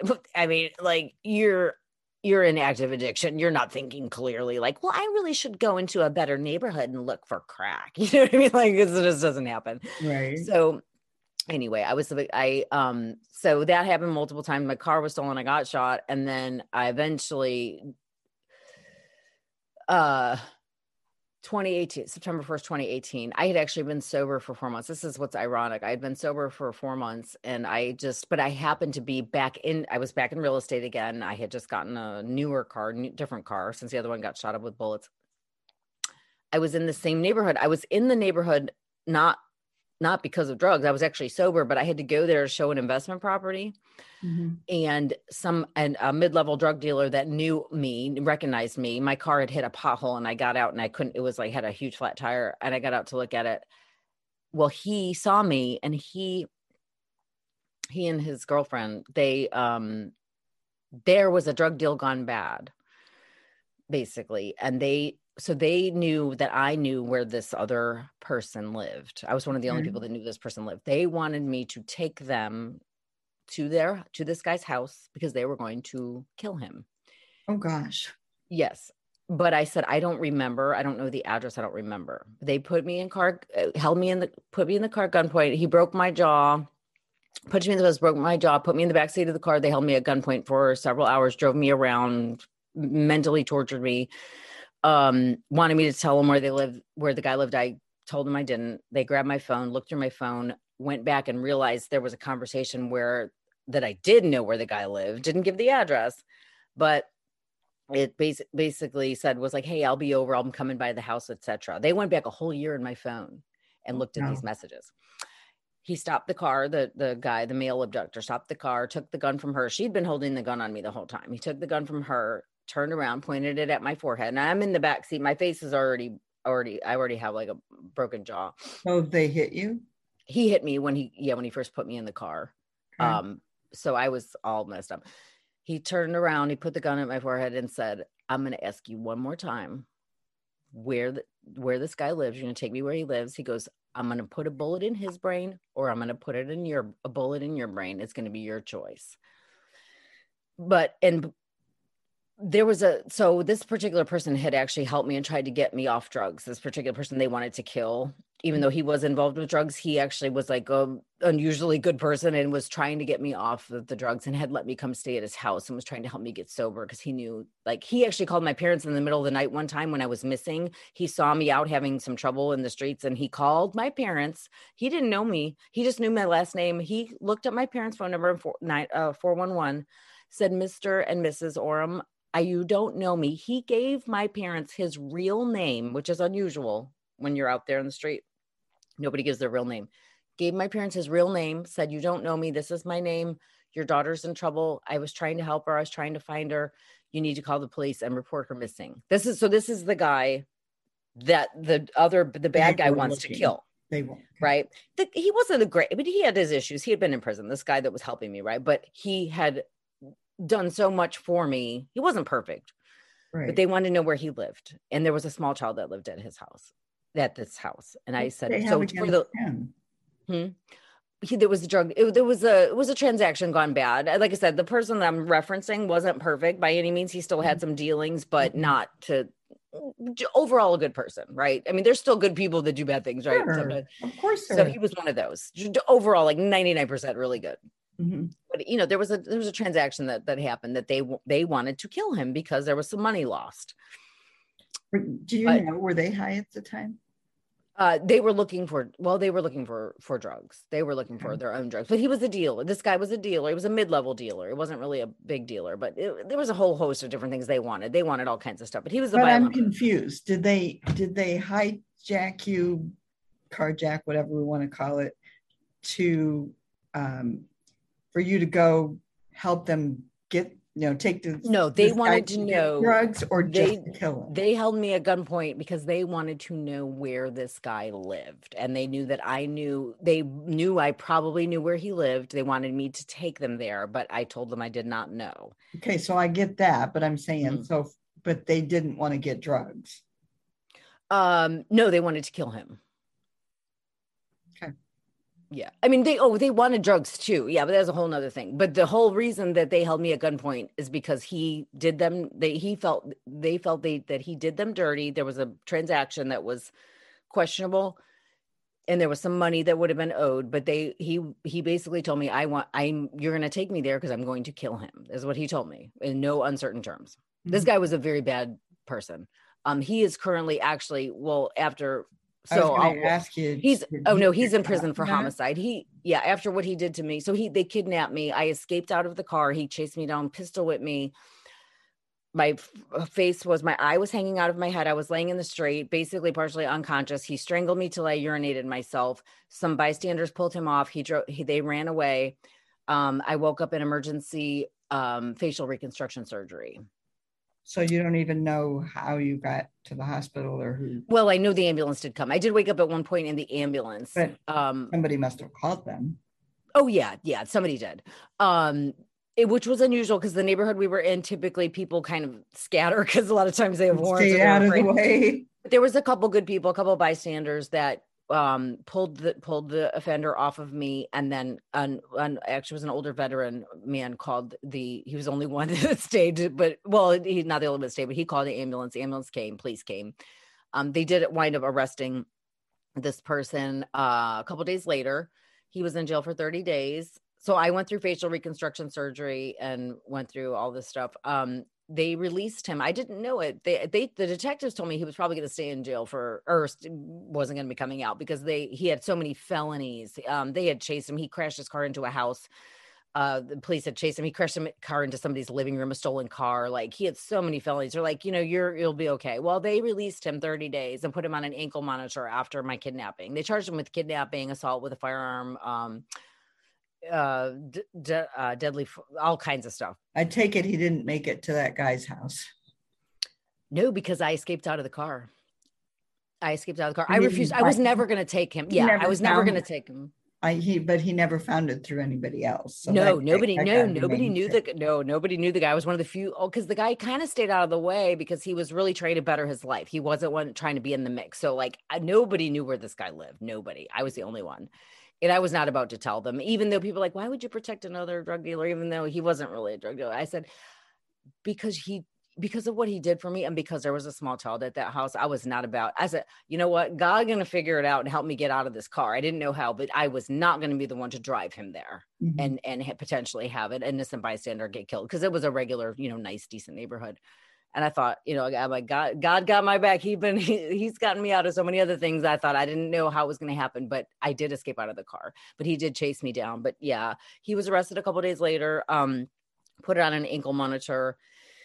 And while he was on the ankle monitor he murdered somebody actually a friend of mine an acquaintance of mine. Um uh, acquaintance I said it was a drug acquaintance. It wasn't like my best friend. It was a, a drug Right. acquaintance of mine somebody that i used to spend quite a bit of time with. He murdered while he was on the ankle monitor Wow.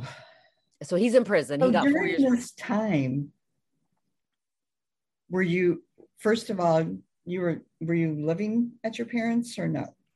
No, I was basically living from place to place on the street or wherever. Not on the street literally, but I was in my car probably. And yeah. were you still able to visit your children? No, I went through long periods of no contact with my family at all. My family reported me missing a couple, I think a couple of times. Okay, but like your choice, right? Well, yeah, yeah, inactive addiction. No, I just it. Well, I mean, I mean, yeah, I wanted to, but I wasn't in a. But I wouldn't be able to present myself. It, you know, I was not in good shape. What shape. I'm saying is, it wasn't your ex-husband saying no, you can't come see the kids. Correct. Yes. I mean, he he want. Yeah, it was me just going off the rails. You know what I mean? So And just did you being- like call in and tell him I'm not going to see the kids"? Sometimes I would message once in a while, but it was usually just some sort of excuse of where I was and why I wasn't. And it wasn't because I didn't want to see them, but it was because I was physically like I couldn't I couldn't be present myself the way I was. I was in serious addic- serious addiction. Okay. So um yeah, so he put, you know, I when I went through, you know, periods of where I would get sober for a while or whatever, but um it was never a very long time. So he never really he's never really seen he and my children never really seen this version of me Mhm. for any length of time, you know, because when other than we were married, yeah, I wasn't, you know, doing like a whole bunch of drugs, but like, you know, we were trying to get pregnant with through all that. But he's never really seen this version of me where I, I mean, I haven't had a drop of alcohol. Actually, today's 213 days. Today is congratulations. th- 213 days, you know. Here's your 13 's my lucky 13 number. number. It is. I know. So 213 days. Um, that's the longest period. I've gone periods where I didn't have like do a lot. I probably nine months maybe was the longest, but I still kind of snuck alcohol in those nine months. This is the first time that I've been 100% like even authentically, even to myself, like not a drop of anything since for 213 days. Okay, so during that 213 days, did you go through a, a recover recovering treatment center? Yes. So or- so I wound up um so after that all of that and um my sobriety date is July 13th, 2021. Oh um yeah, no, it's whenever there's a, something important happening God sends a 13. So um some way shape or form. But anyway, um I knew Charlotte was getting dangerous for me. It just was it was getting increasingly more dangerous for me just to be around and just the people I was associating with. I'm talking it was pretty serious. So um, I said, I just always loved Charleston. And I just said, you know, I knew. So there's what's called an Oxford House, which I think is the sobriety's best kept secret for people that are maybe they're, you know, maybe maybe they go to detox or they go to rehab or they don't want to go to like long-term treatment Mhm. where they're living somewhere for a year or two and it's like kind of like a facility or like it's called an Oxford House. And, you know, they don't advertise it as a 501c3 organization. They're not affiliated specifically. They're, they're based, they're, mm, they mirror, there's a lot of things that mirror the 12 step program of AA and, and NA, but um, it's, it's a, it's a chair, a non for profit. Um, and they're called Oxford House, and it's basically just a regular home. It's like sober living. So you'll hear people talk about sober living homes Mhm. um and they basically are where you're living in a regular house in a regular neighborhood you probably you might even live next to an oxford house and not even know it you might see that there's maybe you know multiple cars out there because you have multiple residents um but so where i live right Actually, now where I'm at, the ones that we do have, and I only know it because of the um, volunteer stuff that I do, yeah but they're not allowed to give out the address because a lot of, a lot of the women come from Yeah. amusement. So yes Yeah. or or environments where they're p- putting themselves in the in witness protection like me Right, right. but um but yeah so i but i knew i could go to an oxford house they're they're all over the world now they're not sometimes there's some cities that might not have any or they may be few and far between but um just for anybody that need if somebody wants to learn how to live sober it needs to you know if you don't have money right away they'll work with you on deposits and you, we do work and pay weekly rent. And i i choose to be there because i love it. It's a safe environment for me. Um i work a 12 step program but um oxfordvacancies.com if anybody needs information um the, it'll tell you the vacancies there are houses that will offer um you can come it's not a halfway house and it's not like a facility it's a regular house it's a sober it's a democratically run sober living home men and women are separate There are homes that are called women and children or mommy and me houses, where if somebody has a child or is pregnant, they are child friendly. You are required to work. You are required to att- attend 12 step meetings. There are curfews in place. You know, you do have to do things around the home, but it's saved my life, changed my life completely. I absolutely love it. Like we're moving into a new house. Like I don't like people say, "Oh, how long do you have to be there?" I was like, "I don't have to be here. I love it. It's like being in a small sorority." Can you like we, live there forever? I can, yeah, as long as I follow the rules and it's inexpensive. Um, they range between anywhere between 100 to 140 dollars a week. Um, and that's you know, you we pay we pay for our own food, but that's your um rent and your um utilities. But it's like it's just so it's what do you have like an apartment or a room? It's a house. It's single family house. We're actually moving into a six bedroom house with a big pool in the backyard wow. at the end of this month. Yes. And it's in a regular neighborhood. Nobody would ever know. And um, it's really a everybody and we um everybody follows the rules. We do weekly meetings. And so if somebody's, you know, you can drug test somebody at any time. Um, and if we don't have to comply with regular landlord tenant laws like if somebody is not complying like we're allowed they're they have to leave the home they have to leave the house. But is there somebody there 24 hours a day that is there nope. for you? Uh no we're it's all we're all independent. We're just we're single people that choose to live in a, a sober living environment and we have a house president like and they rotate. There's nobody in charge. So then how would we know if you drank or not they would give you a drug test or uh, um, the house would get together and they would give you either a breathalyzer or um, breathalyzer but our drug test that we use actually detect alcohol. But what so, i'm saying is like so do they do that randomly? Mm-hmm. yeah or if or if your behavior changes. Yeah. Yeah. So somebody would man- have to report that. If there's no if there's not somebody from the organization that, that mm-hmm. is in that house yep. somebody would have to report it yeah we would notice we notice what we notice each other's behavior because we see each other right. every day. So it's and, and regardless it's always principles over personalities right? So even i had to my best friend who unfortunately just lost her battle with addiction about two months ago i met her at an oxford house. We were in treatment together and um she had an alcohol problem. It stemmed it and then it wound up going into other things. She just she just um they just found her dead. Um I was told it was an overdose. I found out uh, after the fact because her and I had been estranged, but um she her when her and I first lived together, when I found out she had relapsed, I loved her so much, but I I could tell her behavior changed immediately. She had relapsed and started drinking in her room. And we immediately called the house together and um, you know, I took her to took her to detox, but she had to leave the house for a while and then she was able to come back um but yeah we do Are it because meetings we, in that that house? In- no we have house meetings where we just we pay our bills. We have a treasurer we have a president a secretary. It's a regular full business meeting and then we go to 12 step meetings three to five times a week we go we're required to go three we have to go to three but do you have to show proof for that or how's that work? um no when you're new when your first 30 days they ask you to have a meeting sheet signed although with covid or well with i'm sorry with everything i don't know how to say that word but right. when, with everything going on um we are you are allowed to do 24 hour zoom meetings where you can you can and you know you just write down you take a screenshot of you being on there but just the first 30 days once because it's not it's not supposed it's not supposed to be some sort of it, you, it, the whole point is to teach you how to live independent make good decisions. Right. so the first 30 days we just try to help people because they may be coming right off the street. They might be coming right out of a treatment program where they're learning to live again. So we try to give them a little bit more structure. Once you're past that 30 days and you're complying with everything yeah we don't check on each other with meetings. We really you know when somebody's working a program or not you know working with the sponsor you can tell um, well, like you can leave and go spend the night at somebody's house and yeah, you're totally yeah. okay. Yep. Um, so it's basically it's three up to three nights a week. You can spend the night out, just not three consecutive. And the reason for that is because three consecutive you can beat a drug test. So okay. if you go out and screw up, if you're gone, so you have to not more than two in a row. But yeah, we and I go, you know, I go back and visit my kids and stay overnight and stuff.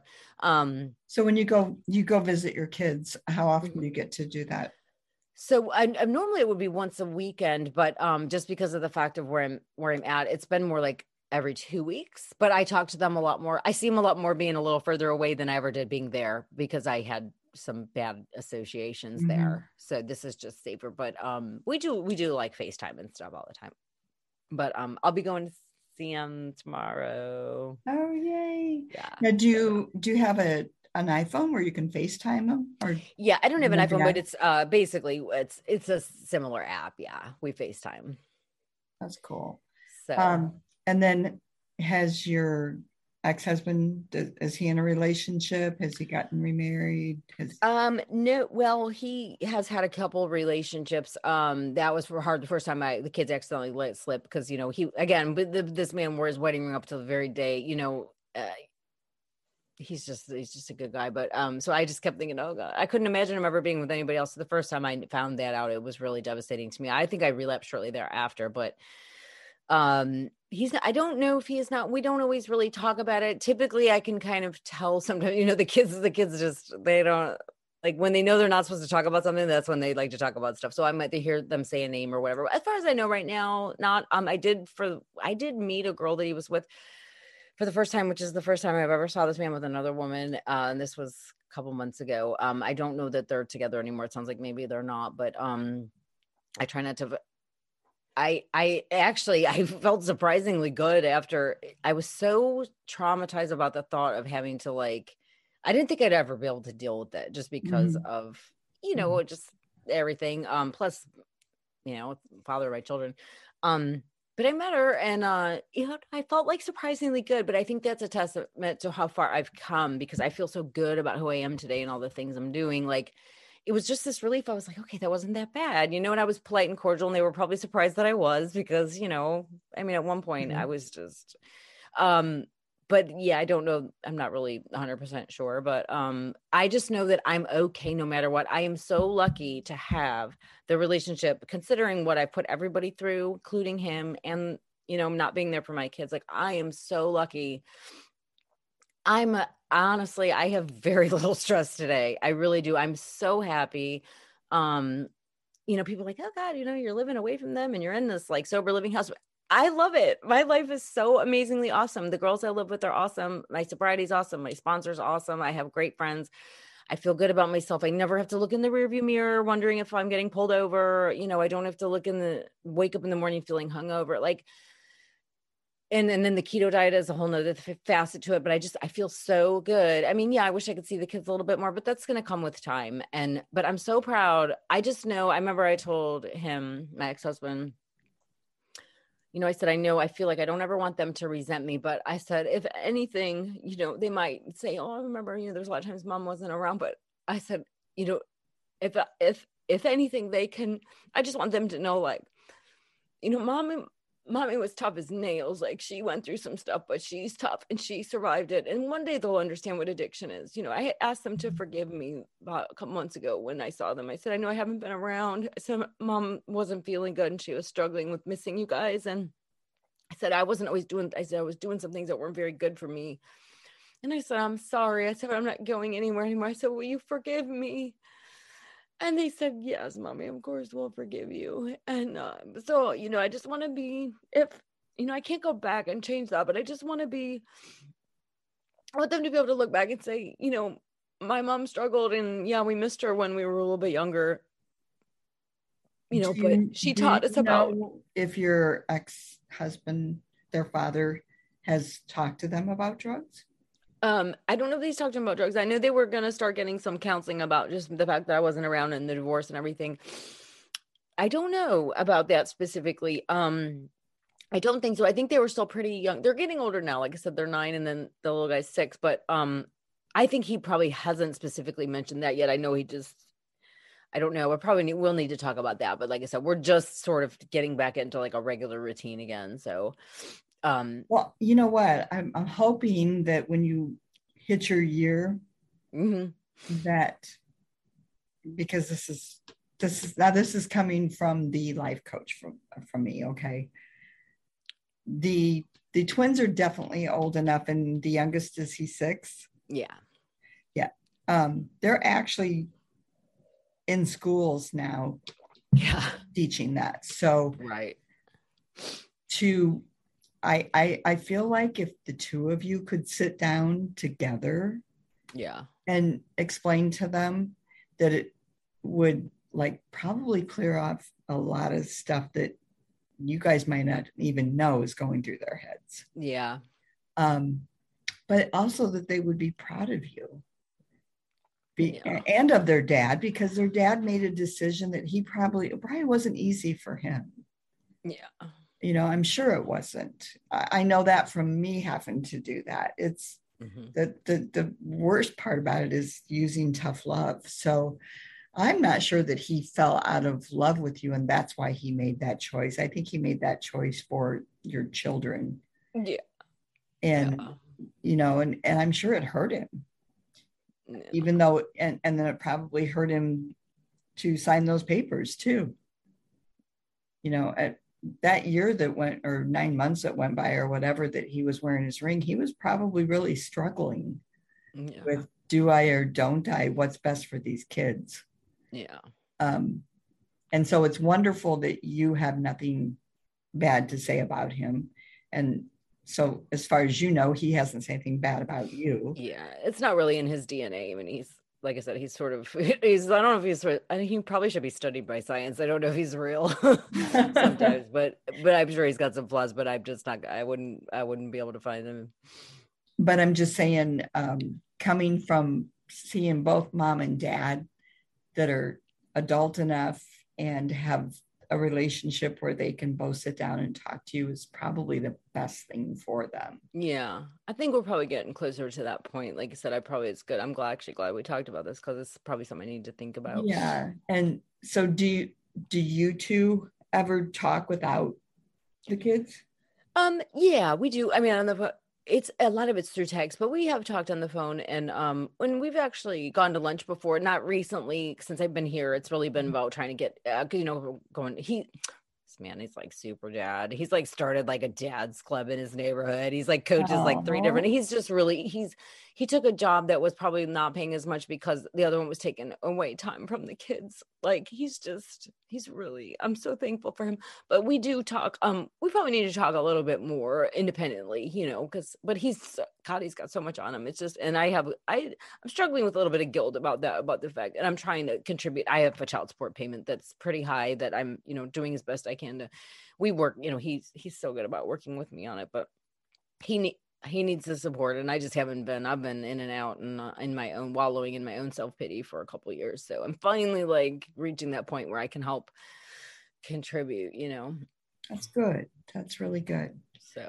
So, what if you know we got listeners out there that have been through a lot of the stuff that you have, but also those that haven't been or could be right in the middle of doing drugs and alcohol and everything. What's the one thing that you would say to everybody?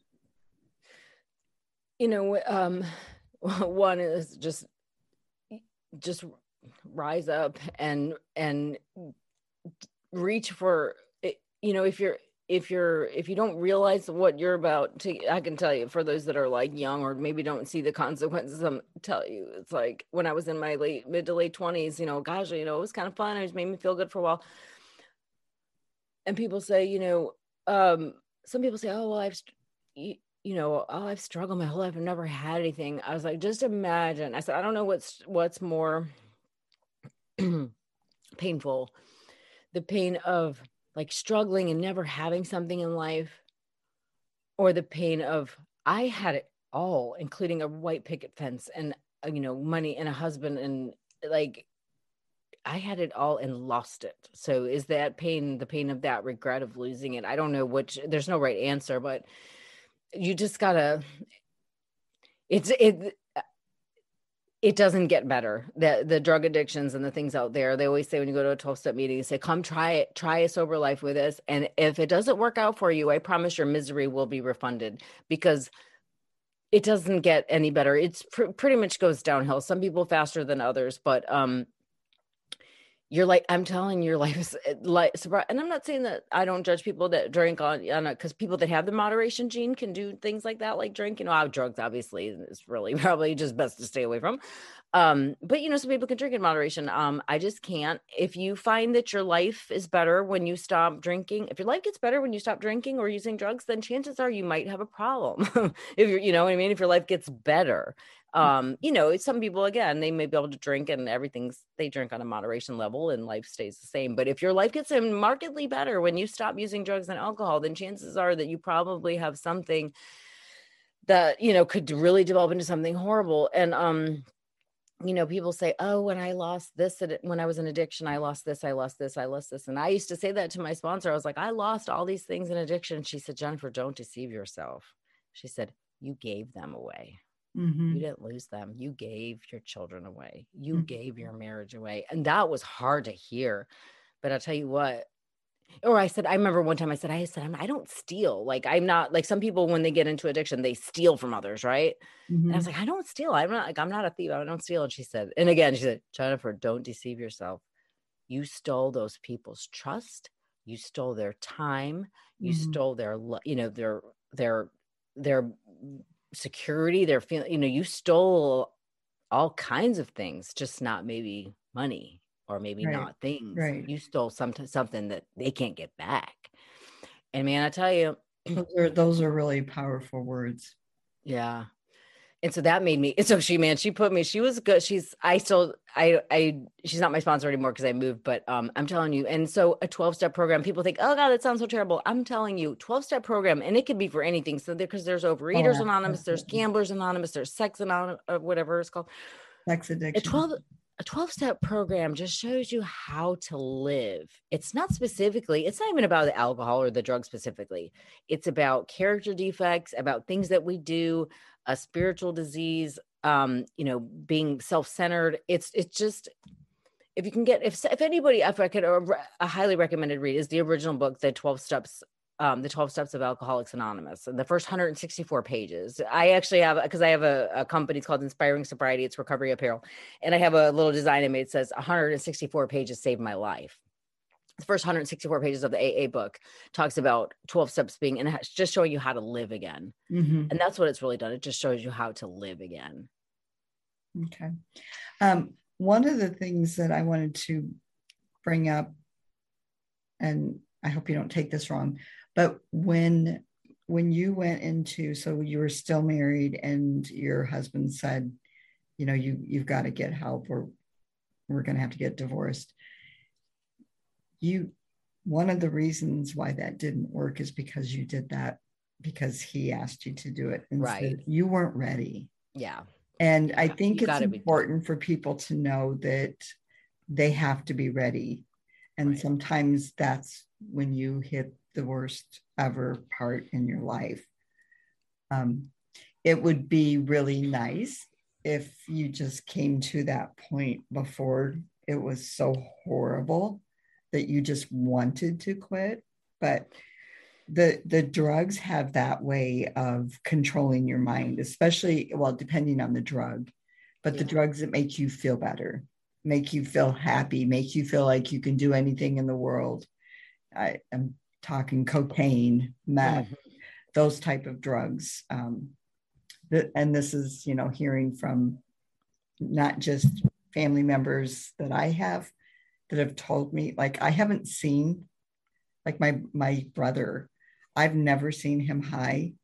When he goes to do his drugs he disappears for days at a time and he will never ever let anybody see him. Yeah. Um we we see him afterwards and that's when he goes home to sleep for days. Yeah. Um and then he may be sober for a year and then uh, the tiniest thing and this is he has never ever gone through a program. Oh really? Okay?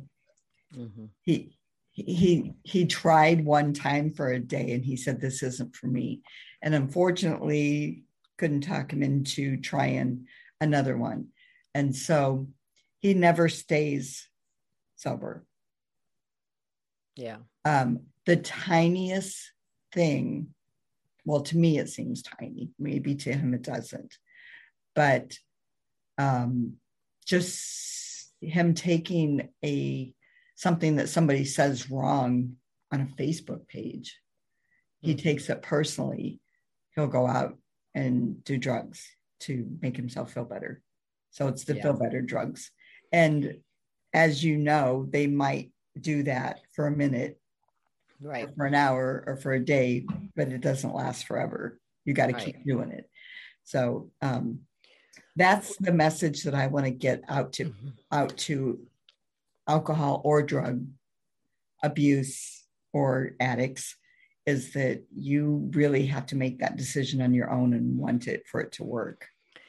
My mom so my mom is a prayer warrior and she's lot, my mom has never given up my mom's a big reader she reads a lot of books and so when i was missing and in my active addiction she found uh, darryl strawberry and tracy strawberry darryl strawberry the um, baseball player he um severe drug addiction so he's Mhm. you know in recovery been in recovery for a long time him and his Mhm. wife my mom loved their books and was reading their books so she would read them and there was one because you were talking about when you're done when you when you're done right or i remember Mhm. after like after my had to have my face reconstructed and all that my mom i Mhm. remember my mom saying what is it going to take Mhm. you know what is it going to take and um there's uh well anyway i went went into active addiction again and i apparently so she has these books at home there's one called uh, don't give up on me Mhm. and she heard he was going to speak at the billy graham library which is one of the most amazing places in the world but in charlotte Uh-huh. right? Uh-huh. so she said and i found this out later. I wound up seeing the pictures. My brother had this taking pictures of this. She went there with this book and i was missing. They didn't know where i was. And so there's pictures. I'll i'll have to send them to you but there's pictures Yeah. of he he looked my mom told him she said like my daughter but i think she basically said like my daughter's missing. I'm not sure you know i don't know whatever. And so my mom said that he looked at her and he said don't you ever don't you ever give up on your daughter because nobody gave up on me. Don't ever give up on her. He says it takes what it takes. Sometimes it takes what it takes. And that you know they say if you get to the end of the end of your rope tie a knot. When you get to the when you reach rock bottom quit digging. Um but uh you know and then i saw something it's another thing i'm going to put on a shirt but it said um rock bottom became the solid foundation upon which i rebuilt my life I love that. so yes, I'm gonna put it on a shirt. I haven't done it yet, but I'm going to on my website. But Yeah. um, yeah, I thought that was amazing because it's it. But it is. It takes what it takes. Some people are what they call one chip wonder, meaning they went to their first meeting, they picked up a chip, they've been sober ever since. Mhm. I always thought they were an urban legend. I know somebody who is one, but you know, it's like a myth. Relapse is a part of recovery, and that the one thing which I did just make a shirt. not to talk about shirts, but it said, "Do not be defined by your relapses. Be defined by your commitment to recovery." Nice. So that's what defines you. It's um relapse is a part of recovery most of the time. It doesn't have to be, but it, it usually is. And so you just weren't done yet. You know, God wasn't done with with you know putting you through the fire, I guess. But Right. So there's one last thing that I want to ask you, and and that's that's I'm going to name some behaviors okay, and I or some not really reasons. Um, just they can be disorders, whatever. But which ones that you would identify with that would be a reason that you went into drugs, alcohol, Mhm. relapse, whatever. okay, So, Okay. um, and then you can just you don't pick one; you just pick every one that relates to you. okay, So, okay. So just say like yes when you list one, say yes that would cause me to relapse or no. yeah, just say yes or no. Okay, This this is one of yours. So, um, okay, it's okay. Um, so, depression, yes, lack of self love, yes, fear of abandonment, yes, for sure. um,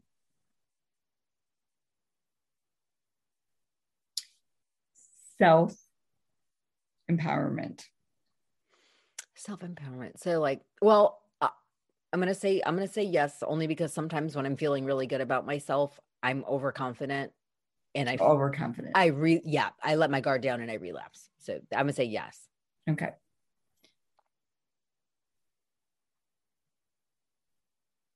I had one more.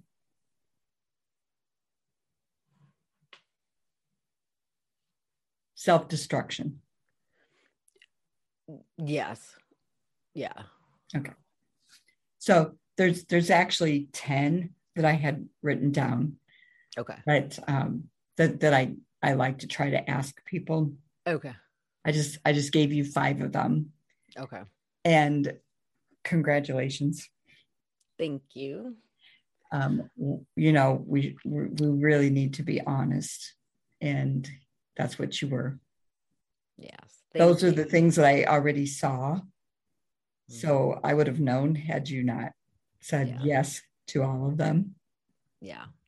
Um, but it's it makes me feel good when somebody knows those things mm-hmm. because it's important for you to know what can make you relapse. Yeah, absolutely. So yeah. so that you stay away from that or if you start feeling that way you call your sponsor or yeah I I prefer that people call their sponsor only because a lot of you know, a lot of times your friends have a hard time telling you the truth. Yeah, and that's what sponsors for. I mean, you don't want me to call you in the middle of the night and when and ask you your opinion on my life. No, yeah, sponsors, that's what they are there for. That is what they are there for. Because they're objective. They will tell you, they will call you out on your BS and yeah. they will tell you the hard what you don't want to hear. And it's usually is you need to go back and do another fourth step and list your character yeah. defects or go back and do a 10th step. They'll tell you what you don't want to hear, but that's what they're there for. So unfortunately for my kids, um, because I grew up all my life since the time I was born around addiction, addiction and recovery, um, I am one of those persons that tell you how it is. Yeah. And my kids, I will always tell them the truth, mm-hmm. whether it hurts or not, but I will also always lift them up. So, my daughter, I don't know why, because she knows that I'm always going to tell her the truth, but she's, she's, uh, so she was athletic, athletic, really athletic. So, um, like 10 years of acrobats and 10 years of tap and ballet 10 years of each of those. And then she was a cheerleader, she was a volleyball player, and she was a track runner. She did overachiever. she was just very athletic. Yeah. Very athletic. Um, mm-hmm. But so her body, she had strong legs. So, you know, and strong arms. And then she had this tiny waist. And she had a hard time finding jeans to fit her right. Mm-hmm because her legs were bigger because they were muscular. Yeah. There wasn't an, an inch of fat on her. Yeah. But it, it was, you know, but you build muscle, especially when she was a runner. Yeah. You know, with um anyway, every every time we went shopping for jeans, she it was it was horrible. It was a horrible day, a horrible time each time because she right. cried because she could not find jeans that fit if they fit her legs, they were too big in the waist. Yeah. If they if they fit her waist, they were too tight in the legs. Um, we did finally find a brand that fit her perfectly. And I'm going to put it out there for people, but it's expensive. And yeah. this was this was over 20 years ago.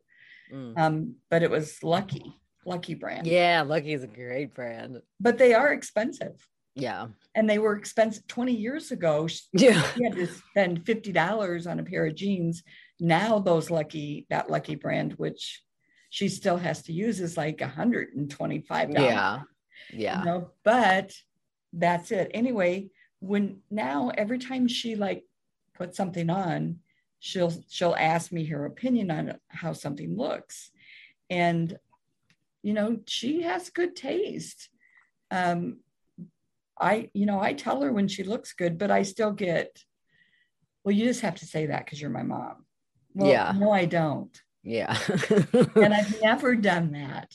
So I think it's important for parents and for friends and all of us to be honest, as honest as we can, um, because you want that trust.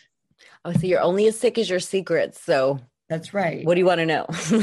and, and how I answer that to her is first of all, I don't have to tell you because I'm your mom that you look good. If, right. If, do you think I want my kids to look bad?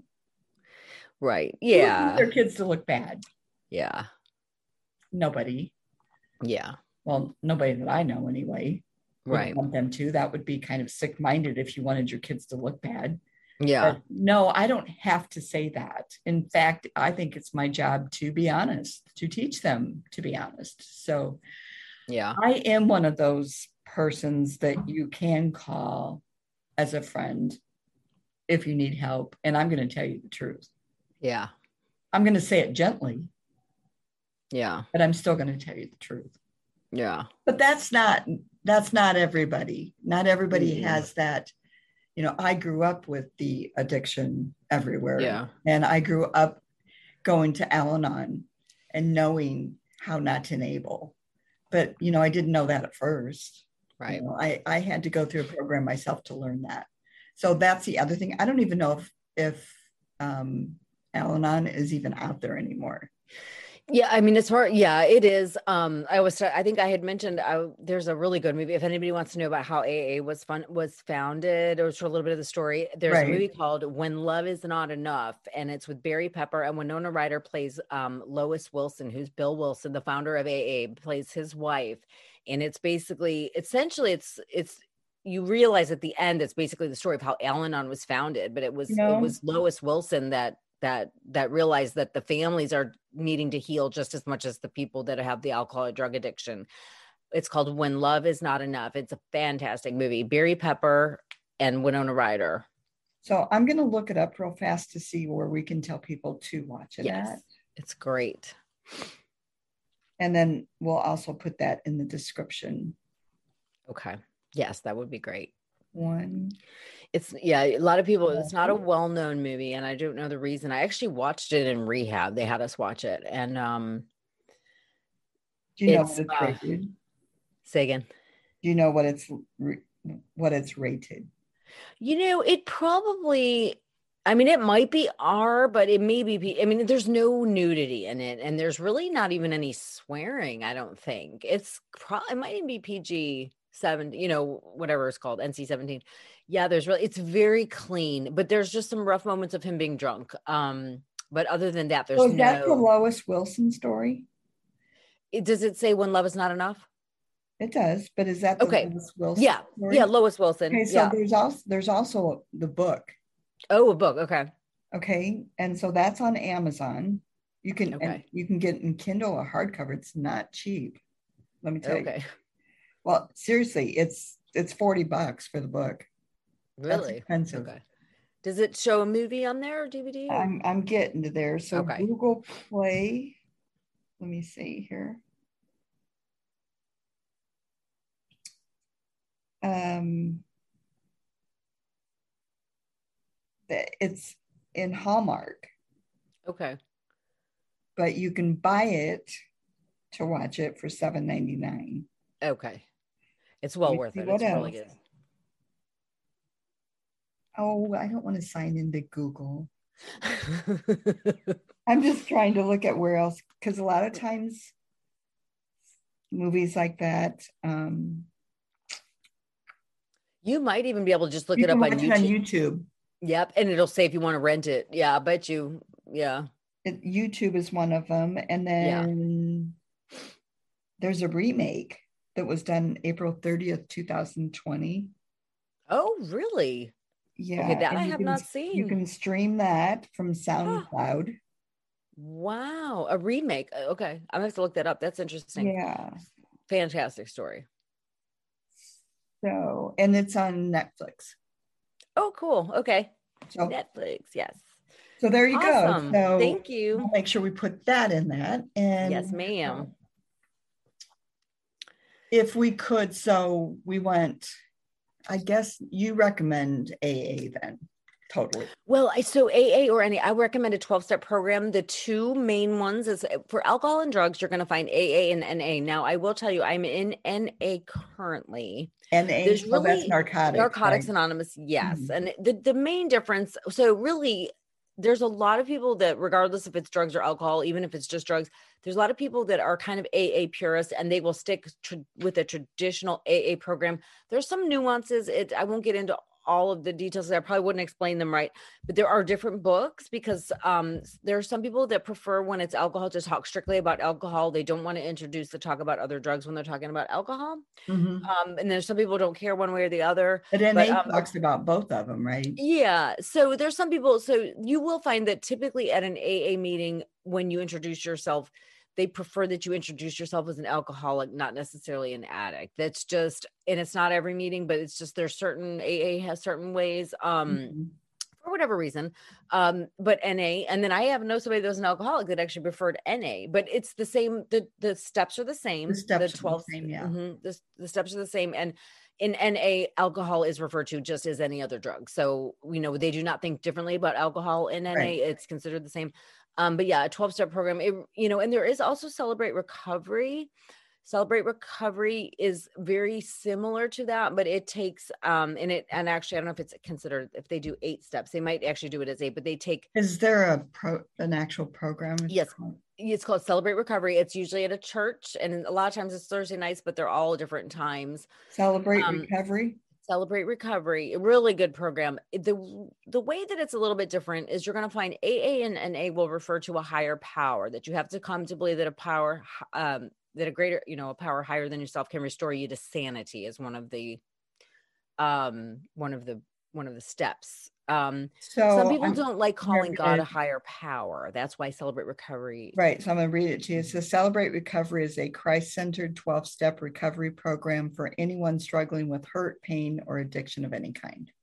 Right. And it, yeah. And then, and that, and that encompasses all kinds of different, um, addictions or needing to recover recover from something right. but they they what they do is they take the steps and they basically are using like different parts of the bible different bible verses kind of basing it on biblical principles it's very very similar but it's going to be more christ centered than just calling it a higher power some people have a problem calling it just this random higher power so it just depends on what spiritual spiritual position you're coming from right uh actually because because i used google for that yeah it shows me three places close to me oh, cool. You need you might need to go for your chocolate addiction. oh gosh. I get laughed at about that. And I'm like, it's a real thing. But it I is promise. a real thing, especially like we have high cholesterol in the family. Yeah. And that, you know, is sugar. And yeah. sugar, sugar can be a huge addiction. it's in the D, DSM DSM five or whatever they call it. What is yeah. it called? The D yeah, anyway. Um, but when I'm it's when it's addiction for me is when I'm using it to cover up something or or help yeah. the way I'm feeling. Mm-hmm. You know, because it's it's so I prefer prefer to find a movie that makes me cry. Well, then you need to go see Love When Love Is Not Enough. well, I'm gonna I'm gonna watch it tonight. It's amazing. Yes, you are. Yeah, I'll watch The Call tonight then. Okay. Okay. You do that. Um, because you, you, that that's really good, really yeah. good. Um, and of course you'll like Halle Berry.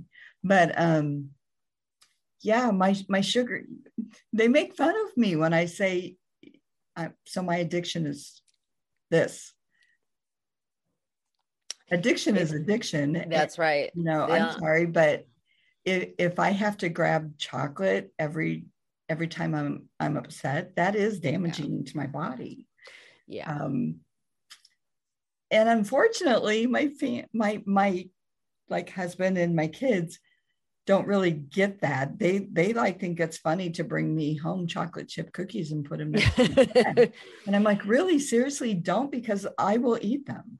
I yeah. just will and I don't well, if want to. If you get a get a good organic chocolate that's not high in sugar, is actually really good for you. You know the polyphenols and things. And like I said, I can get into that another day. Maybe we can talk about keto. But um, chocolate actually is really good for you when it is a good organic chocolate without sugar and a bunch of and dark chocolate. Yes, darker and the better. And I know mm-hmm. that. And I got off of it for a very long time by doing dark chocolate because it didn't taste good to me. You yeah, you crowded yeah. Um yeah. So no, so I but I that with it not tasting good to me, that's what I used anyway because I wouldn't overdo it because I right. really like it. Yeah. But it still took still took away that feeling.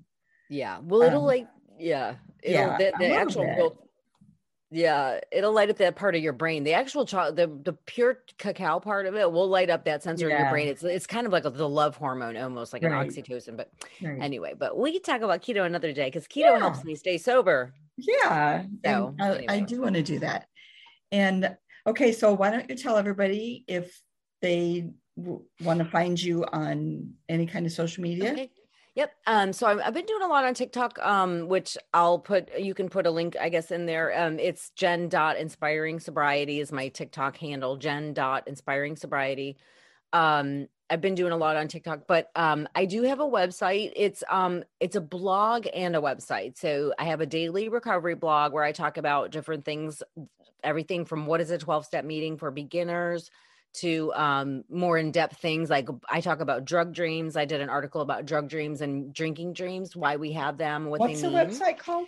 sorry it's in uh it's inspiringsobriety.com inspiringsobriety.com there's um so the blog but there's also um i i design all of my own uh like recovery themed apparel like So um that on there too?